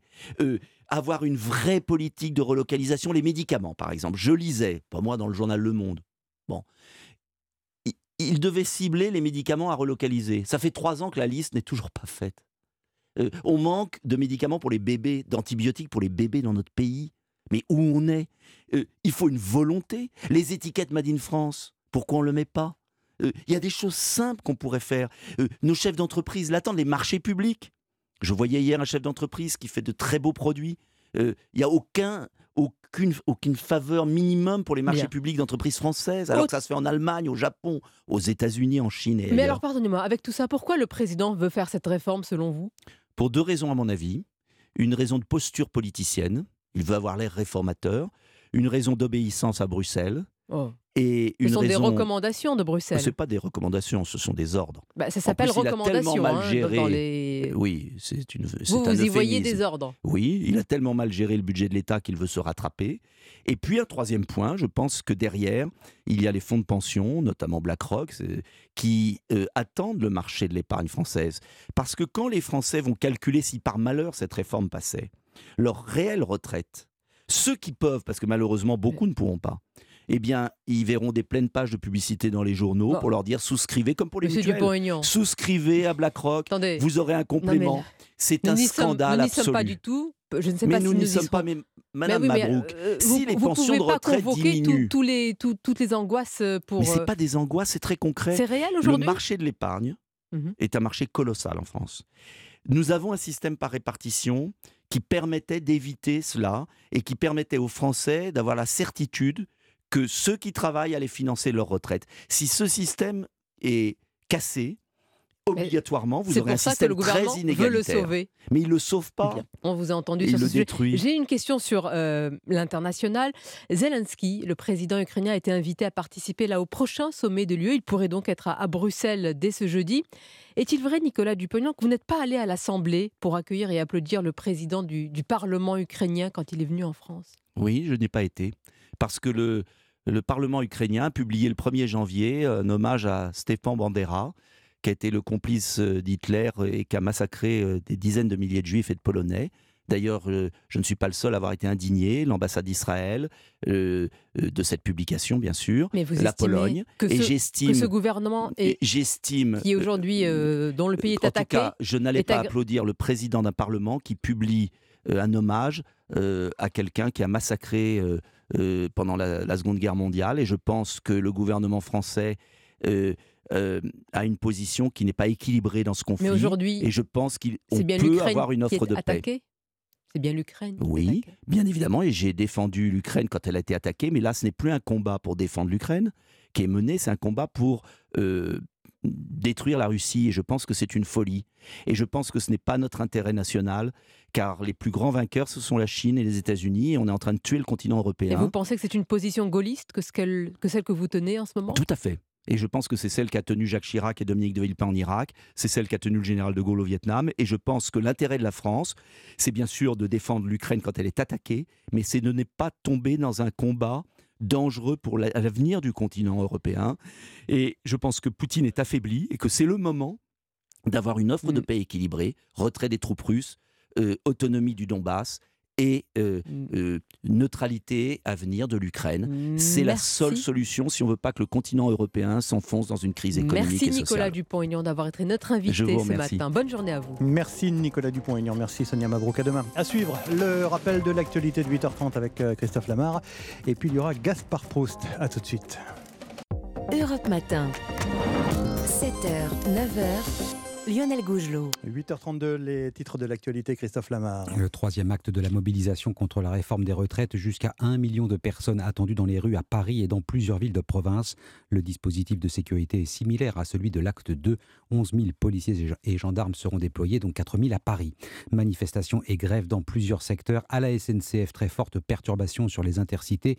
3 trains sur 10 seulement. Comptez un TGV sur deux en moyenne en fonction des liaisons. Trafic perturbé également à la RATP. Grève aussi dans l'énergie avec des baisses de production dans les centrales nucléaires. La CGT revendique 4500 MW en moins, l'équivalent de 4 réacteurs. Mouvement aussi dans les raffineries et dépôts de carburant. Total Energy annonce l'arrêt de ses livraisons ce matin. Enfin, la course contre la montre en Turquie et en Syrie après le double tremblement de terre. De nombreux survivants sont toujours prisonniers sous des tonnes de gravats après l'effondrement de leur immeuble. L'aide internationale s'organise. Une cinquantaine de pays ont commencé l'envoi de secouristes et de matériel. Le bilan, lui, continue de s'alourdir. Au moins 4800 morts côté turc et syrien et plus de 15 000 blessés. Merci Christophe Lamar. La météo, Anissa Dadi, la journée s'annonce plus agréable sur les deux tiers nord. hein. Oui, c'est vrai qu'on a du soleil dès le lever du jour sur une grande partie nord de la France. Quasiment toutes les régions sont concernées, sauf entre l'Auvergne et la Méditerranée où ce matin c'est très couvert. Je vous rappelle que les Pyrénées-Orientales sont en vigilance orange neige verglas. Il va beaucoup neiger sur les Pyrénées-Orientales encore aujourd'hui. À basse altitude, hein, euh, on pourrait avoir des flocons des 200 mètres, 500 mètres en, en montagne avec des averses très soutenues sur les Pyrénées-Orientales. Cet après-midi, le soleil va prendre de plus en plus de place et on va encore avoir une zone très nuageuse entre les Pyrénées-Atlantiques, les Landes et le Languedoc-Roussillon. Toujours beaucoup de vent et un temps assez agité sur la Corse. Comptez 4 à, 4 à 13 degrés cet après-midi. C'est comme hier. Merci Anissa Dadi. Il est 8h34 sur Europe 7h, 9h, Europe Matin. L'heure de retrouver les signatures européennes dans un instant. On vous retrouve Emmanuel Ducrot. Bonjour Emmanuel. Bonjour Lionel et bonjour à tous. Qu'est-ce qui vous titille aujourd'hui? Eh bien, une histoire euh, de théâtre totalement absurde. Hmm, D'accord, on va voir ça. Mais d'abord, bonjour mon cher Gaspard Proust. Bonjour Dimitri. Non, non, non, c'est. Non, non, c'est- c'est Presque. c'est pas Dimitri ce matin, Gaspard, c'est euh, c'est Lionel Gougelot, je le remplace. Ah non, désolé, j'ai dû faire un faux numéro avec le module. Au revoir. Non, non, non, revoir. non, non, restez, restez- restez avec nous, Gaspard. Vous êtes bien en ligne euh, sur la matinale d'Europe 1. Je suis donc euh, Lionel Gougelot. Je suis ravi de faire votre connaissance. non, mais essayez pas de me prendre un nom passe-partout pour me vendre une formation professionnelle. Je ne vous filerai pas mon cryptogramme de carte Non. bleue, ça va, je connais la technique. Non, non, non, Gaspard. Je, je vous assure. Si vous voulez, d'ailleurs, je peux vous le prouver, d'ailleurs. Ah Ouais, ok, il y a qui autour de la table, Bah, dites-moi déjà, il y a Anissa Haddadi. A- Ah, Anis, ah, ça c'est déjà la- l'argument de la mort. Si vous saviez le nombre d'Anissa de call center que j'ai connu dans ma vie, de belles histoires qui pour certaines auraient pu se terminer à la CAF, mais bon, on n'est pas encore assez intime. Bon. Anissa, t'es là, vas-y, dis quelque chose. Oui, je suis là, Gaspard. Je suis là. Ah, ah et du Oui. Elle est là, Non. du coup, elle est là. Elle est là, d'accord. Bon, bon, bon, alors, euh, donc, je... ok. Vous nous croyez Bon, Vous Lionel. croyez Il est sceptique, Oui, quoi. oui c'est bon, c'est bon. Alors, euh, bon, comme Tu es c'est le la seul à pas fois... être là, Gaspard. Bravo. hein. C'est pas vrai. Euh, bon Lionel, comme c'est la première fois qu'on bosse ensemble le matin, je vous brief vite fait parce qu'évidemment personne m'a prévenu. Donc j'ai à peu près 40 ans de maison. Ah bon? À la base, j'étais un vendeur de calendrier ambulant pour l'Union européenne. Un mois, un commissaire. Je sais pas si ça vous dit quelque chose. Mhm. Vous vous souvenez peut-être de la photo de Ursula von der Leyen accrochée nue à une barre de pool dance avec le slogan Regardez-moi dans les bigoudis. J'ai dit dans les bigoudis. C'est mon idée. D'accord. Bref, je passais devant Europe, ils ont tout de suite été séduits. Et vous verrez, Lionel Européen, c'est une bonne boîte. hein. La cantine, c'est pas la meilleure. En revanche, le directeur a une sacrée collection de capsules à café et les invités sont bien reçus. On leur donne des croissants, du pain au choc, de la cristalline. Il y en a qui repartent, c'est leur repas de la semaine. Et je vais pas dire de qui il s'agit, sinon Manuel Bompard aura plus droit à son panier au resto du cœur. En ce qui concerne la chronique que je vais vous faire, là, Lionel, c'est pas compliqué, il suffit de me relancer avec des Ah bon Vraiment Ah. Si l'auditeur a l'impression que vous avez tout le temps l'air étonné, surpris, fasciné, voire admiratif, c'est gagné. Bon, d'accord. Je, je vous signale également que Nicolas Dupont-Aignan est toujours avec nous euh, en studio. hein. Ah, j'y viens, j'y viens. Bon, Euh, voilà. Je m'inquiète. alors, bon, vous l'avez remarqué, euh, je, je suis pas, je suis pas avec vous Bah ce oui, matin. des, des- oui, mais pourquoi, dites-moi? Ben oui, ben, pas- vous savez, il y a eu une intersyndicale des matinaliers d'Europe hier, et comme je suis clairement le mec le plus à gauche, on s'est dit, écoute, la grève, c'est pour toi. C'est un peu le truc de ces jours. En plus, ce matin, bon, bah, vous recevez Nicolas Dupont-Aignan, hein, c'est quand même le représentant euh, CFC, CGC des Gilets jaunes. hein, c'est notre euh, Jérôme Rodriguez s'habille en Prada. Alors. Alors, vous faites bien de lui donner un espace d'expression parce que ça n'a pas toujours été facile pour lui à ce niveau-là, faut Ah être honnête. Bon Ah bah oui, au début des Gilets jaunes, il a eu du mal à percer. hein, au début, sur les ronds-points, tout le monde pensait que c'était le manager de Carglass qui venait griller sa clope à la pause, vous voyez. Et je pense que le gars, faut pas l'enterrer trop vite. Hum, hein. Vous pensez vraiment? Ah bah souvenez-vous, il y a une époque, on donnait pas cher de Bayrou et puis il a fini faiseur de roi et commissaire au plan. hein. Alors, on peut pas dire que depuis Bayrou sur le marché de l'occasion, la cote est explosée. Hein, on n'est pas sur une Porsche des années 60 qui prend 10% par an, on est plutôt sur un- une vieille 205 sur laquelle tu peux encore te servir en pièces détachées pour faire du rallye de caisse à savon en province. Mais bon, donc Dupont-Aignan, on sait jamais. hein. Si ça se trouve, un jour, il finira peut-être à la haute autorité de la promotion de l'hydroxychloroquine. hein, who knows? Mais dites-moi, euh, mon cher Gaspard, si je peux me permettre, vous n'êtes pas là. Oui. Vous, allez, vous allez dans les Mm. cortèges ou vous allez euh, rester chez vous pour euh, commenter les grèves? Non, c'est pas mon truc de commenter les cortèges. Excusez-moi, moi je, je suis commentateur affûté de mon époque, pas journaliste sportif spécialisé dans la marche. Mm. Parce que une grève, c'est ça, hein, le cortège démarre, il s'arrête, Martinez en tête, Berger rattrape. Ah, que se passe-t-il? Ah, du mouvement à gauche, ah, un dépassement par les Black Blocs. Tiens, il y a du pavé qui vole. Vous voyez, une manif, c'est un Paris-Roubaix où tu as le droit de modifier le revêtement pendant la course. hein. c'est une sorte de compétition de marche vénézuélienne. C'est quoi une marche euh, vénézuélienne euh? Ah, la marche vénézuélienne, c'est comme la marche nordique, sauf que c'est les CRS qui tiennent les bâtons. en, tout cas, en tout cas, ça mobilise du monde. Vous avez vu que même les lycéens manifestent pour une retraite à, à 63 ans. Ah, ouais, ouais. Ah bah c'est sûr que si à 16 balais, tu mets 6 heures à pied pour rallier République à Nation, faut effectivement penser à la retraite dès la sortie du lycée. Bon, je dois vous laisser, j'ai mon cours de crossfit. À demain. Vous revenez quand vous voulez, mon cher Gaspard Proust. Merci, bonne journée. Bonne journée. Emmanuel Ducrot du journal L'Opinion. Ce matin, Emmanuel, vous nous parlez du- d'une pièce de théâtre, euh, œuvre majeure du XXe siècle, En attendant Godot de Samuel Beckett. Beckett, souvent considéré comme le maître de l'absurde, mais avec ce qui se passe autour de cette pièce depuis quelques jours en Hollande, là, on peut dire, Emmanuel, que la réalité dépasse la fiction. hein. Ah oui, effectivement, la réalité, c'est ce qui s'est passé au centre culturel des étudiants de l'université de Groningen, aux Pays-Bas. Histoire abondamment relatée par la presse britannique. Un jeune metteur en scène, Oisin Moyne, j'ai fait l'effort d'aller apprendre à prononcer son nom. Oui, hein, je vois ça, oui. irlandais. Euh, irlandais donc, comme Beckett, diplômé de cette université néerlandaise, avait prévu de monter euh, la pièce En attendant Godot. Mhm. Première représentation programmée pour le mois prochain. Vous connaissez euh, l'idée de En attendant Godot, hein, un personnage qui n'arrive jamais, ce qui donne matière à réflexion sur la saugrenuité de la vie. Eh bien, ce Godot-là euh, attendra sans doute jusqu'au calende grec. La pièce a été annulée par la direction de l'université et ça donne pas mal à réfléchir sur l'absurdité de la culture Mais de l'anathème. Dites-nous pourquoi. Eh bien, l'université reproche au metteur en scène d'avoir euh, attribué les cinq rôles de la pièce à des hommes. Pas très étonnant, hein, puisque les personnages de Vladimir et Estragon, Pozzo Bah oui. et Lucky et du garçon qui apparaît à la fin du premier acte sont tous masculins. Mhm. Et Beckett y tenait euh, tellement qu'avant sa mort en 1989, il a édicté des consignes précises. En ce sens, euh, elles s'appliquent à toutes les productions de Godot, des hommes uniquement. Et ces ayants droit ont systématiquement attaqué en justice les metteurs en scène qui ont tenté de contourner la règle. Mais euh, l'université de Groningen ne l'entend pas de cette oreille, Emmanuel. Ah ben non, pas de femmes sur scène. Pas de Beckett. Euh, J'ai essayé de leur expliquer euh, que c'est une question légale, que nous sommes une petite troupe de théâtre amateur qui ne peut pas se permettre un procès. Euh, rien n'a pu les faire changer d'avis, expliquait le, maître, le metteur en scène qui a ferraillé pendant des semaines. La, ju- la justification de l'université est assez surréaliste. hein. Beckett a explicitement déclaré que cette pièce devait être jouée par cinq hommes. Mais les temps ont changé. L'idée que seuls les hommes conviennent à ce rôle est dépassée et même discriminatoire. Rideau. Euh, si Beckett refuse de se plier à titre posthume aux lubies inclusivo-égalitaristes en carton-pâte, eh bien qu'il disparaisse. Tout ça au nom d'une, je cite, communauté ouverte et inclusive. Alors j'ai cherché des façons de définir ça. On tombe vite sur euh, de l'oxymore, hein. peut-être censure accueillante, Hmm. veto de tolérance, euh, excommunication bienveillance. En tout cas, c'est euh, la grandeur d'âme la plus étroite du monde. Alors, tout ça est d'autant plus incompréhensible, Emmanuel, que la décision lèse des femmes, finalement. Eh bien oui, parce que toute euh, l'équipe de production est essentiellement féminine. Alors euh, la, pr- la productrice est assez euh, incrédule. hein. Elle compte, on a aussi des trans, des non-binaires. La majorité de la production appartient à la communauté LGBT. Là, on est carrément dans la notion de discrimination de sororité. Alors, vous savez ce que c'est, Emmanuel hein? On va vous accuser de panique morale, comme à chaque fois qu'on s'inquiète de ce genre de dérive. Eh bien, qu'on m'accuse de panique morale autant qu'on voudra, la seule panique ici, c'est celle qui consiste à brûler symboliquement des œuvres parce qu'on pense le public trop bête pour faire la part des choses et comprendre ce qu'est une œuvre façonnée par un artiste et une époque.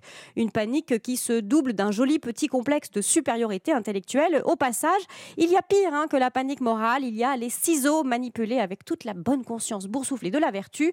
Là, ce n'est plus en attendant Godot, c'est oh les beaux jours de la bêtise. Merci Emmanuel Ducrot. Europe 1 est 8h42. Dans un instant, le club de la presse d'Europe 1, nouvelle journée de grève et une manifestation contre la réforme des retraites. La rue va-t-elle faire reculer le gouvernement? On en parle avec Eugénie Bastier et François Calfon. À tout de suite. 7h, 9h, Lionel Gougelot. C'est donc parti pour un troisième round de grève et de manifestation contre la réforme des retraites. Mais pourquoi faire? On annonce une mobilisation d'environ un million de manifestants aujourd'hui. La rue peut-elle vraiment faire reculer le gouvernement? On en parle avec Eugénie Bastier du Figaro. Bonjour Eugénie et bonne fête. Euh, François Calfon, membre du bureau politique du Parti Socialiste. Bonjour François Calfon. Fête à Eugénie. Ouais, bah oui. Euh, alors avant de parler de cette journée de manifestation, deux mots sur euh, le spectacle donné hier à l'Assemblée nationale, des invectives, des hurlements, des rappels au règlement, des- une histoire de motion de ce référendeur dont, pardon, hein, personne n'a rien compris. Enfin bon, on va passer là-dessus. C'est ça la bordélisation du, du débat, François Calfon? Bah, quand euh, il n'y a pas eu de négociation sérieuse avec les partenaires sociaux, on nous dit c'est comme ça, c'est pas autrement. Quand on n'écoute pas la rue et quand la seule boussole du gouvernement, la seule variable d'ajustement, c'est quelques, une poignée de députés LR, bah, à un moment donné, vous avez une forme d'impasse. C'est comme les rats du professeur Laborie, n'est-ce pas? Euh, Il n'y a pas d'issue, donc ils se mordent entre eux. Euh, et d'une certaine manière, c'est dans le style 2.0 d'aujourd'hui, euh, mais dans toutes les réformes des retraites, dans toutes les grandes batailles parlementaires, avec plus ou moins d'éloquence, là, là, je l'admets tout à fait, euh, il y a ce type de confrontation. Donc c'est un triste spectacle, mais qui, qui n'est que la conséquence euh, de la stratégie jusque boutiste du gouvernement. On n'est pas au niveau de, de l'enjeu, Eugénie Bastier. Bon, écoutez, moi, je, je- je trouve que le fantasme d'une une Assemblée nationale, d'un Parlement où il y aurait un débat policé, constructif, où on s'échangerait euh, des arguments, j'aimerais bien, moi aussi, mais enfin, ça n'a jamais existé dans notre pays et Mm. euh, ça n'existera probablement jamais, puisque le Parlement est soit une chambre d'enregistrement euh, de la majorité gouvernementale, soit un ring. euh, où s'échangent des, euh, des coups, il n'y a jamais eu un débat constructif. Mm. Et c'est vrai que c'est le défaut de notre, de notre République qui est euh, qui n'est pas parlementaire Donc, et vous nous n'êtes n'avons pas pas de culture particulièrement parlementaire. consterné, vous, Donc je dis pas moi ce qui me concerne plus, plus c'est l'attitude de la Nupes, notamment vis-à-vis du Rassemblement national, parce que je trouve que c'est absolument lamentable, euh, que en tout cas incohérent de leur part de ne pas avoir voulu signer cette motion, enfin voter cette Mmh. motion référendaire parce que c'était le Rassemblement national qui l'avait proposé alors qu'ils avaient exactement la même. Alors qu'elle aurait ils pu cette euh, Et motion. puis avec cette espèce de mauvaise foi qui consiste à dire que le gouvernement aurait euh, délibérément choisi la motion euh, de, euh, du Rassemblement Ouais. national alors qu'ils ont tiré au sort. Si c'était tombé sur eux, ils auraient, ils auraient trouvé aucun problème euh, qu'on tire au sort. Donc je trouve que cette attitude où il, il détermine finalement, il s'arroge la seule légitimité à être opposé à cette réforme et il détermine, il s'arroge le droit de déterminer qui est légitime ou pas à se- à s'opposer au gouvernement. Ouais. Je trouve ça absolument lamentable. C'est le monde d'hier. C'est les députés du Rassemblement national ont été élus comme eux par le peuple français et ils ont le droit de s'opposer à cette réforme.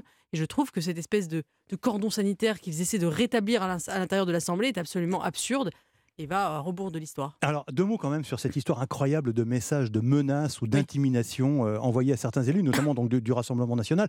Des femmes, notamment, leur indiquant que leur enfant était à, à l'hôpital pour les détourner du vote. François Calvon, euh, franchement, on n'avait jamais vu ça.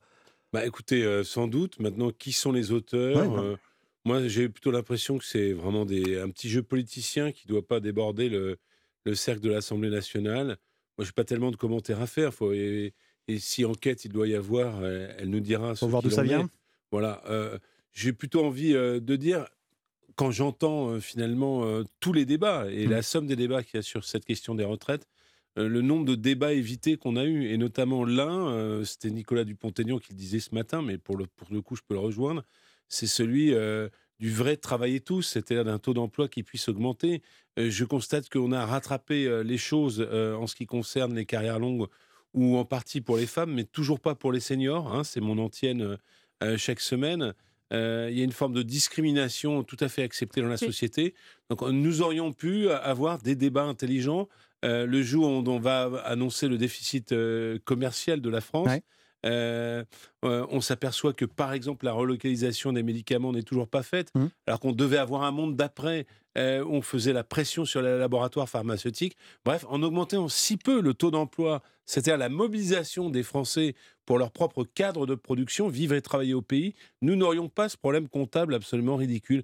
Et là encore, c'est un débat qu'on n'a pas, mais comme j'ai un peu de temps d'antenne, j'en parle. Débat escamoté, Eugénie Oui, mais euh, débat escamoté parce qu'il a été escamoté pendant la campagne présidentielle et nous payons aujourd'hui euh, le fait que, que ce débat n'ait pas eu lieu pendant la, pendant la présidentielle où c'est le moment normalement cathartique où les, où les propositions s'échangent, où l'on débat sur l'avenir du pays. La retraite était peut-être la seule proposition qu'Emmanuel Macron a fait pendant cette campagne. Elle n'a pas été débattue, euh, ni médiatiquement, ni politiquement. Et, et, euh, et je- et- et on, on en paye le prix aujourd'hui. C'est la non-campagne présidentielle qui fait qu'aujourd'hui, la France n'est pas réformable. Mais concrètement, euh, actuellement à l'Assemblée nationale, ce débat peut être aussi escamoté par les 20 000 abonnements de, de- de la NUPES. Parce que concrètement, ça va faire Alors, qu'on c'est ne va pas que- vraiment discuter du fond et Non, notamment mais- du, du report à 64 ans de cette. Là où il y a une réalité, c'est- que euh, finalement, tout ça est un débat de posture. C'est-à-dire qu'on a l'impression de savoir, à gauche, euh, qui va prendre le leadership, c'est-à-dire une opposition, j'allais dire, un peu bête et méchante, hein, alors que euh, nous aurions pu avoir un débat. Par exemple, moi, je fais partie de ceux qui s'opposent à cette réforme, mais qui ne s'opposent pas à toute réforme. Mhm. Et, et dans, dans l'évolution de la politique, euh, ceux-là sont inaudibles. Euh, la question fondamentale, parce que c'est ça qui, qui, qui matrice ce débat-là, c'est que c'est pas la question de savoir si on est pour ou contre une réforme des retraites, c'est la question de savoir si les efforts sont partagés. Les Français ont- sont très attachés à la question des inégalités. Euh, nous pouvons voir que les efforts ne sont pas équitablement euh, partagés.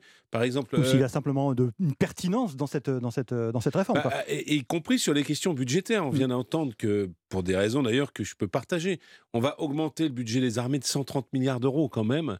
Et là, on parle euh, de faire travailler les gens de deux ans de plus pour 10 milliards d'euros, suivant des hypothèses de corps, du corps qui sont à géométrie variable. Et pourquoi j'insiste sur les seniors? D'abord pour leur situation, parce que quand vous terminez au RSA, en attendant difficilement la retraite, c'est difficile. Mais parce que euh, si euh, effort était donné, comme en Finlande, comme en Scandinavie, comme en Allemagne, sur cette mobilisation pour les seniors, vous n'auriez plus ce problème comptable. Donc on voit bien qu'en France, tout est débat de posture.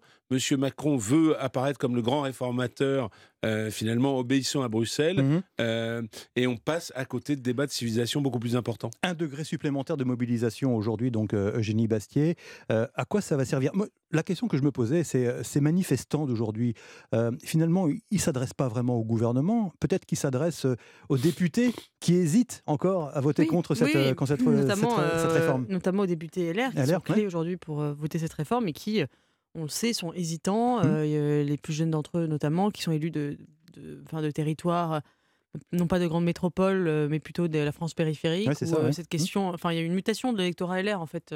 Euh, c'est pas vraiment un électorat euh, de retraités CSP+, euh, des métropoles qui ont Ah, toutes maintenant entièrement en tout cas. qui votent Ma- Macron maintenant et qui ne Mm. votent plus LR. Donc un- cette journée de mobilisation, est-ce qu'elle peut eh oui, donc elle peut, notamment elle peut effectivement démobiliser une partie des LR.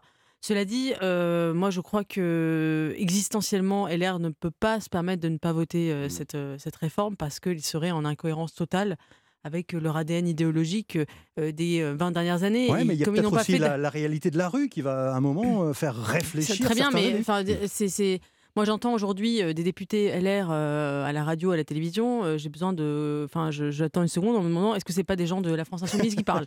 Parce que on se- enfin, ils sont dans un et Macron est un bourreau social. euh, cette réforme est injuste. Ils enfin, on a l'impression d'entendre. Ils ont le même discours que la France insoumise. C'est absolument illisible puisqu'il y a moins de six mois.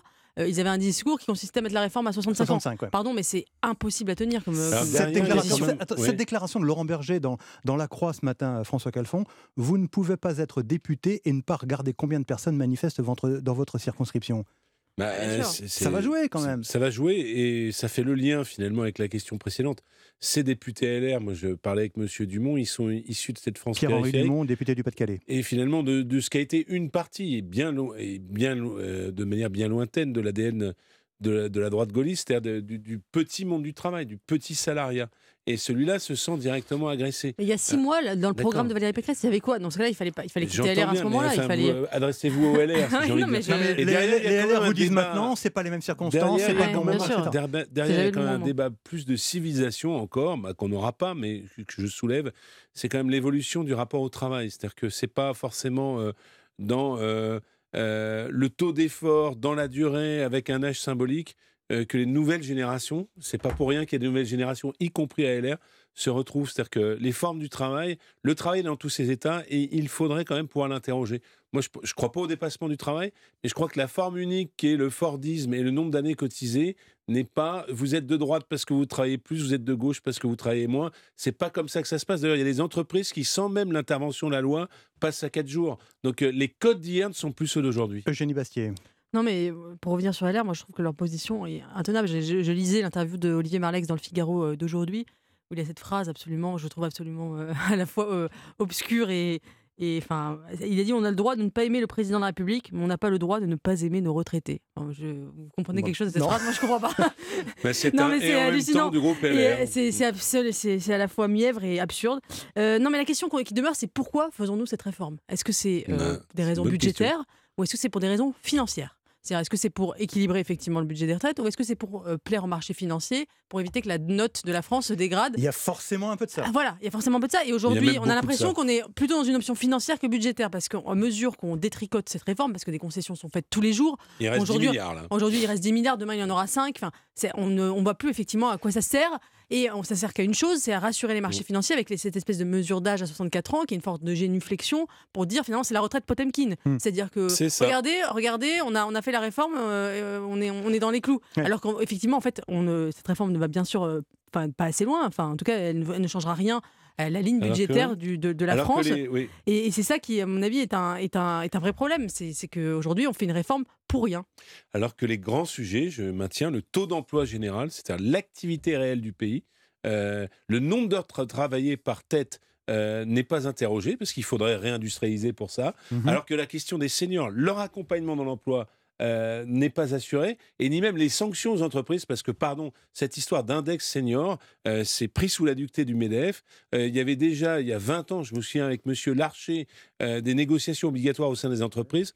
Bref, euh, finalement, on crée euh, un avatar de sanctions en ce qui concerne euh, l'emploi des seniors. Et par contre, le chômage, lui, des seniors, est bien réel de gens qui sont au minima sociaux, attendant, sans plus cotiser leur trimestre, une retraite qui se repousse d'année en année. Et puis sur le plan budgétaire, euh, j'apporte un peu d'eau à votre moulin. Alexis Brézet disait ce matin sur euh, Europe 1 qu'à force de faire des, des concessions, finalement, euh, pour une réforme censée faire des, des économies, on partait à 25 milliards d'euros. hein, avec Ouais. une On est à retraite 10, hein. 65 ans, on est à 10.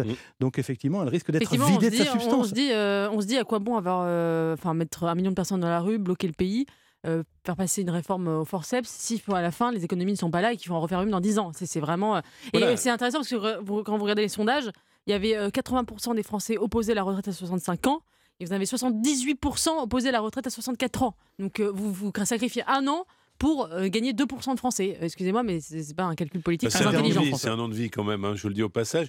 Mais euh, c'est vrai que quand vous gérez si mal les finances publiques, parce que 600 milliards de, de- de- de déficit, on n'est pas à 10 milliards pour- d'économies pour deux ans de travail supplémentaire. Ouais. 130 milliards de déficit du commerce extérieur, un taux d'emploi catastrophique, une absence de relocalisation de l'industrie, euh, une absence d'efforts sur les seniors. On a envie de dire qu'il n'y a aucune des réformes, puisque ça c'est un, un des mantras de la droite, réforme structurelle qui a été vraiment menée dans ce pays. Merci Eugénie Bastier, merci François Calfon, excellente journée. J'aperçois Philippe Vandel qui entre dans ce studio. Bonjour mon cher Philippe. Bonjour, le Lionel. programme de Culture Média tout à l'heure sur Beaucoup, Europe beaucoup 1. de choses. On va parler du fixeur euh, afghan qui a été arrêté euh, à Kaboul.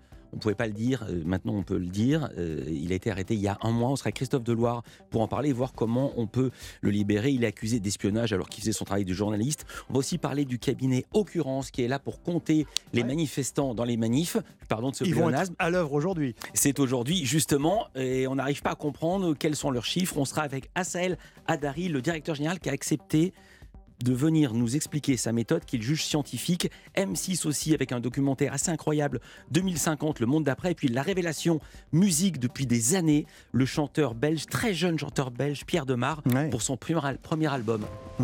Merci Philippe, bonne journée, à tout à l'heure. Notez les rendez-vous de- d'infos sur Europe 1 aujourd'hui. Europe Midi, évidemment, Romain Desarbres euh, entre midi et 13h. Vous pouvez l'appeler au 39 21. Et puis 13h, notez le rendez-vous de la France Bouge avec euh, Elisabeth Assayag au programme aujourd'hui la Silver Economy et les pour rester actif. Rester actif pendant la retraite, tout un programme. Bonne journée demain, retour de Dimitri Pavlenko.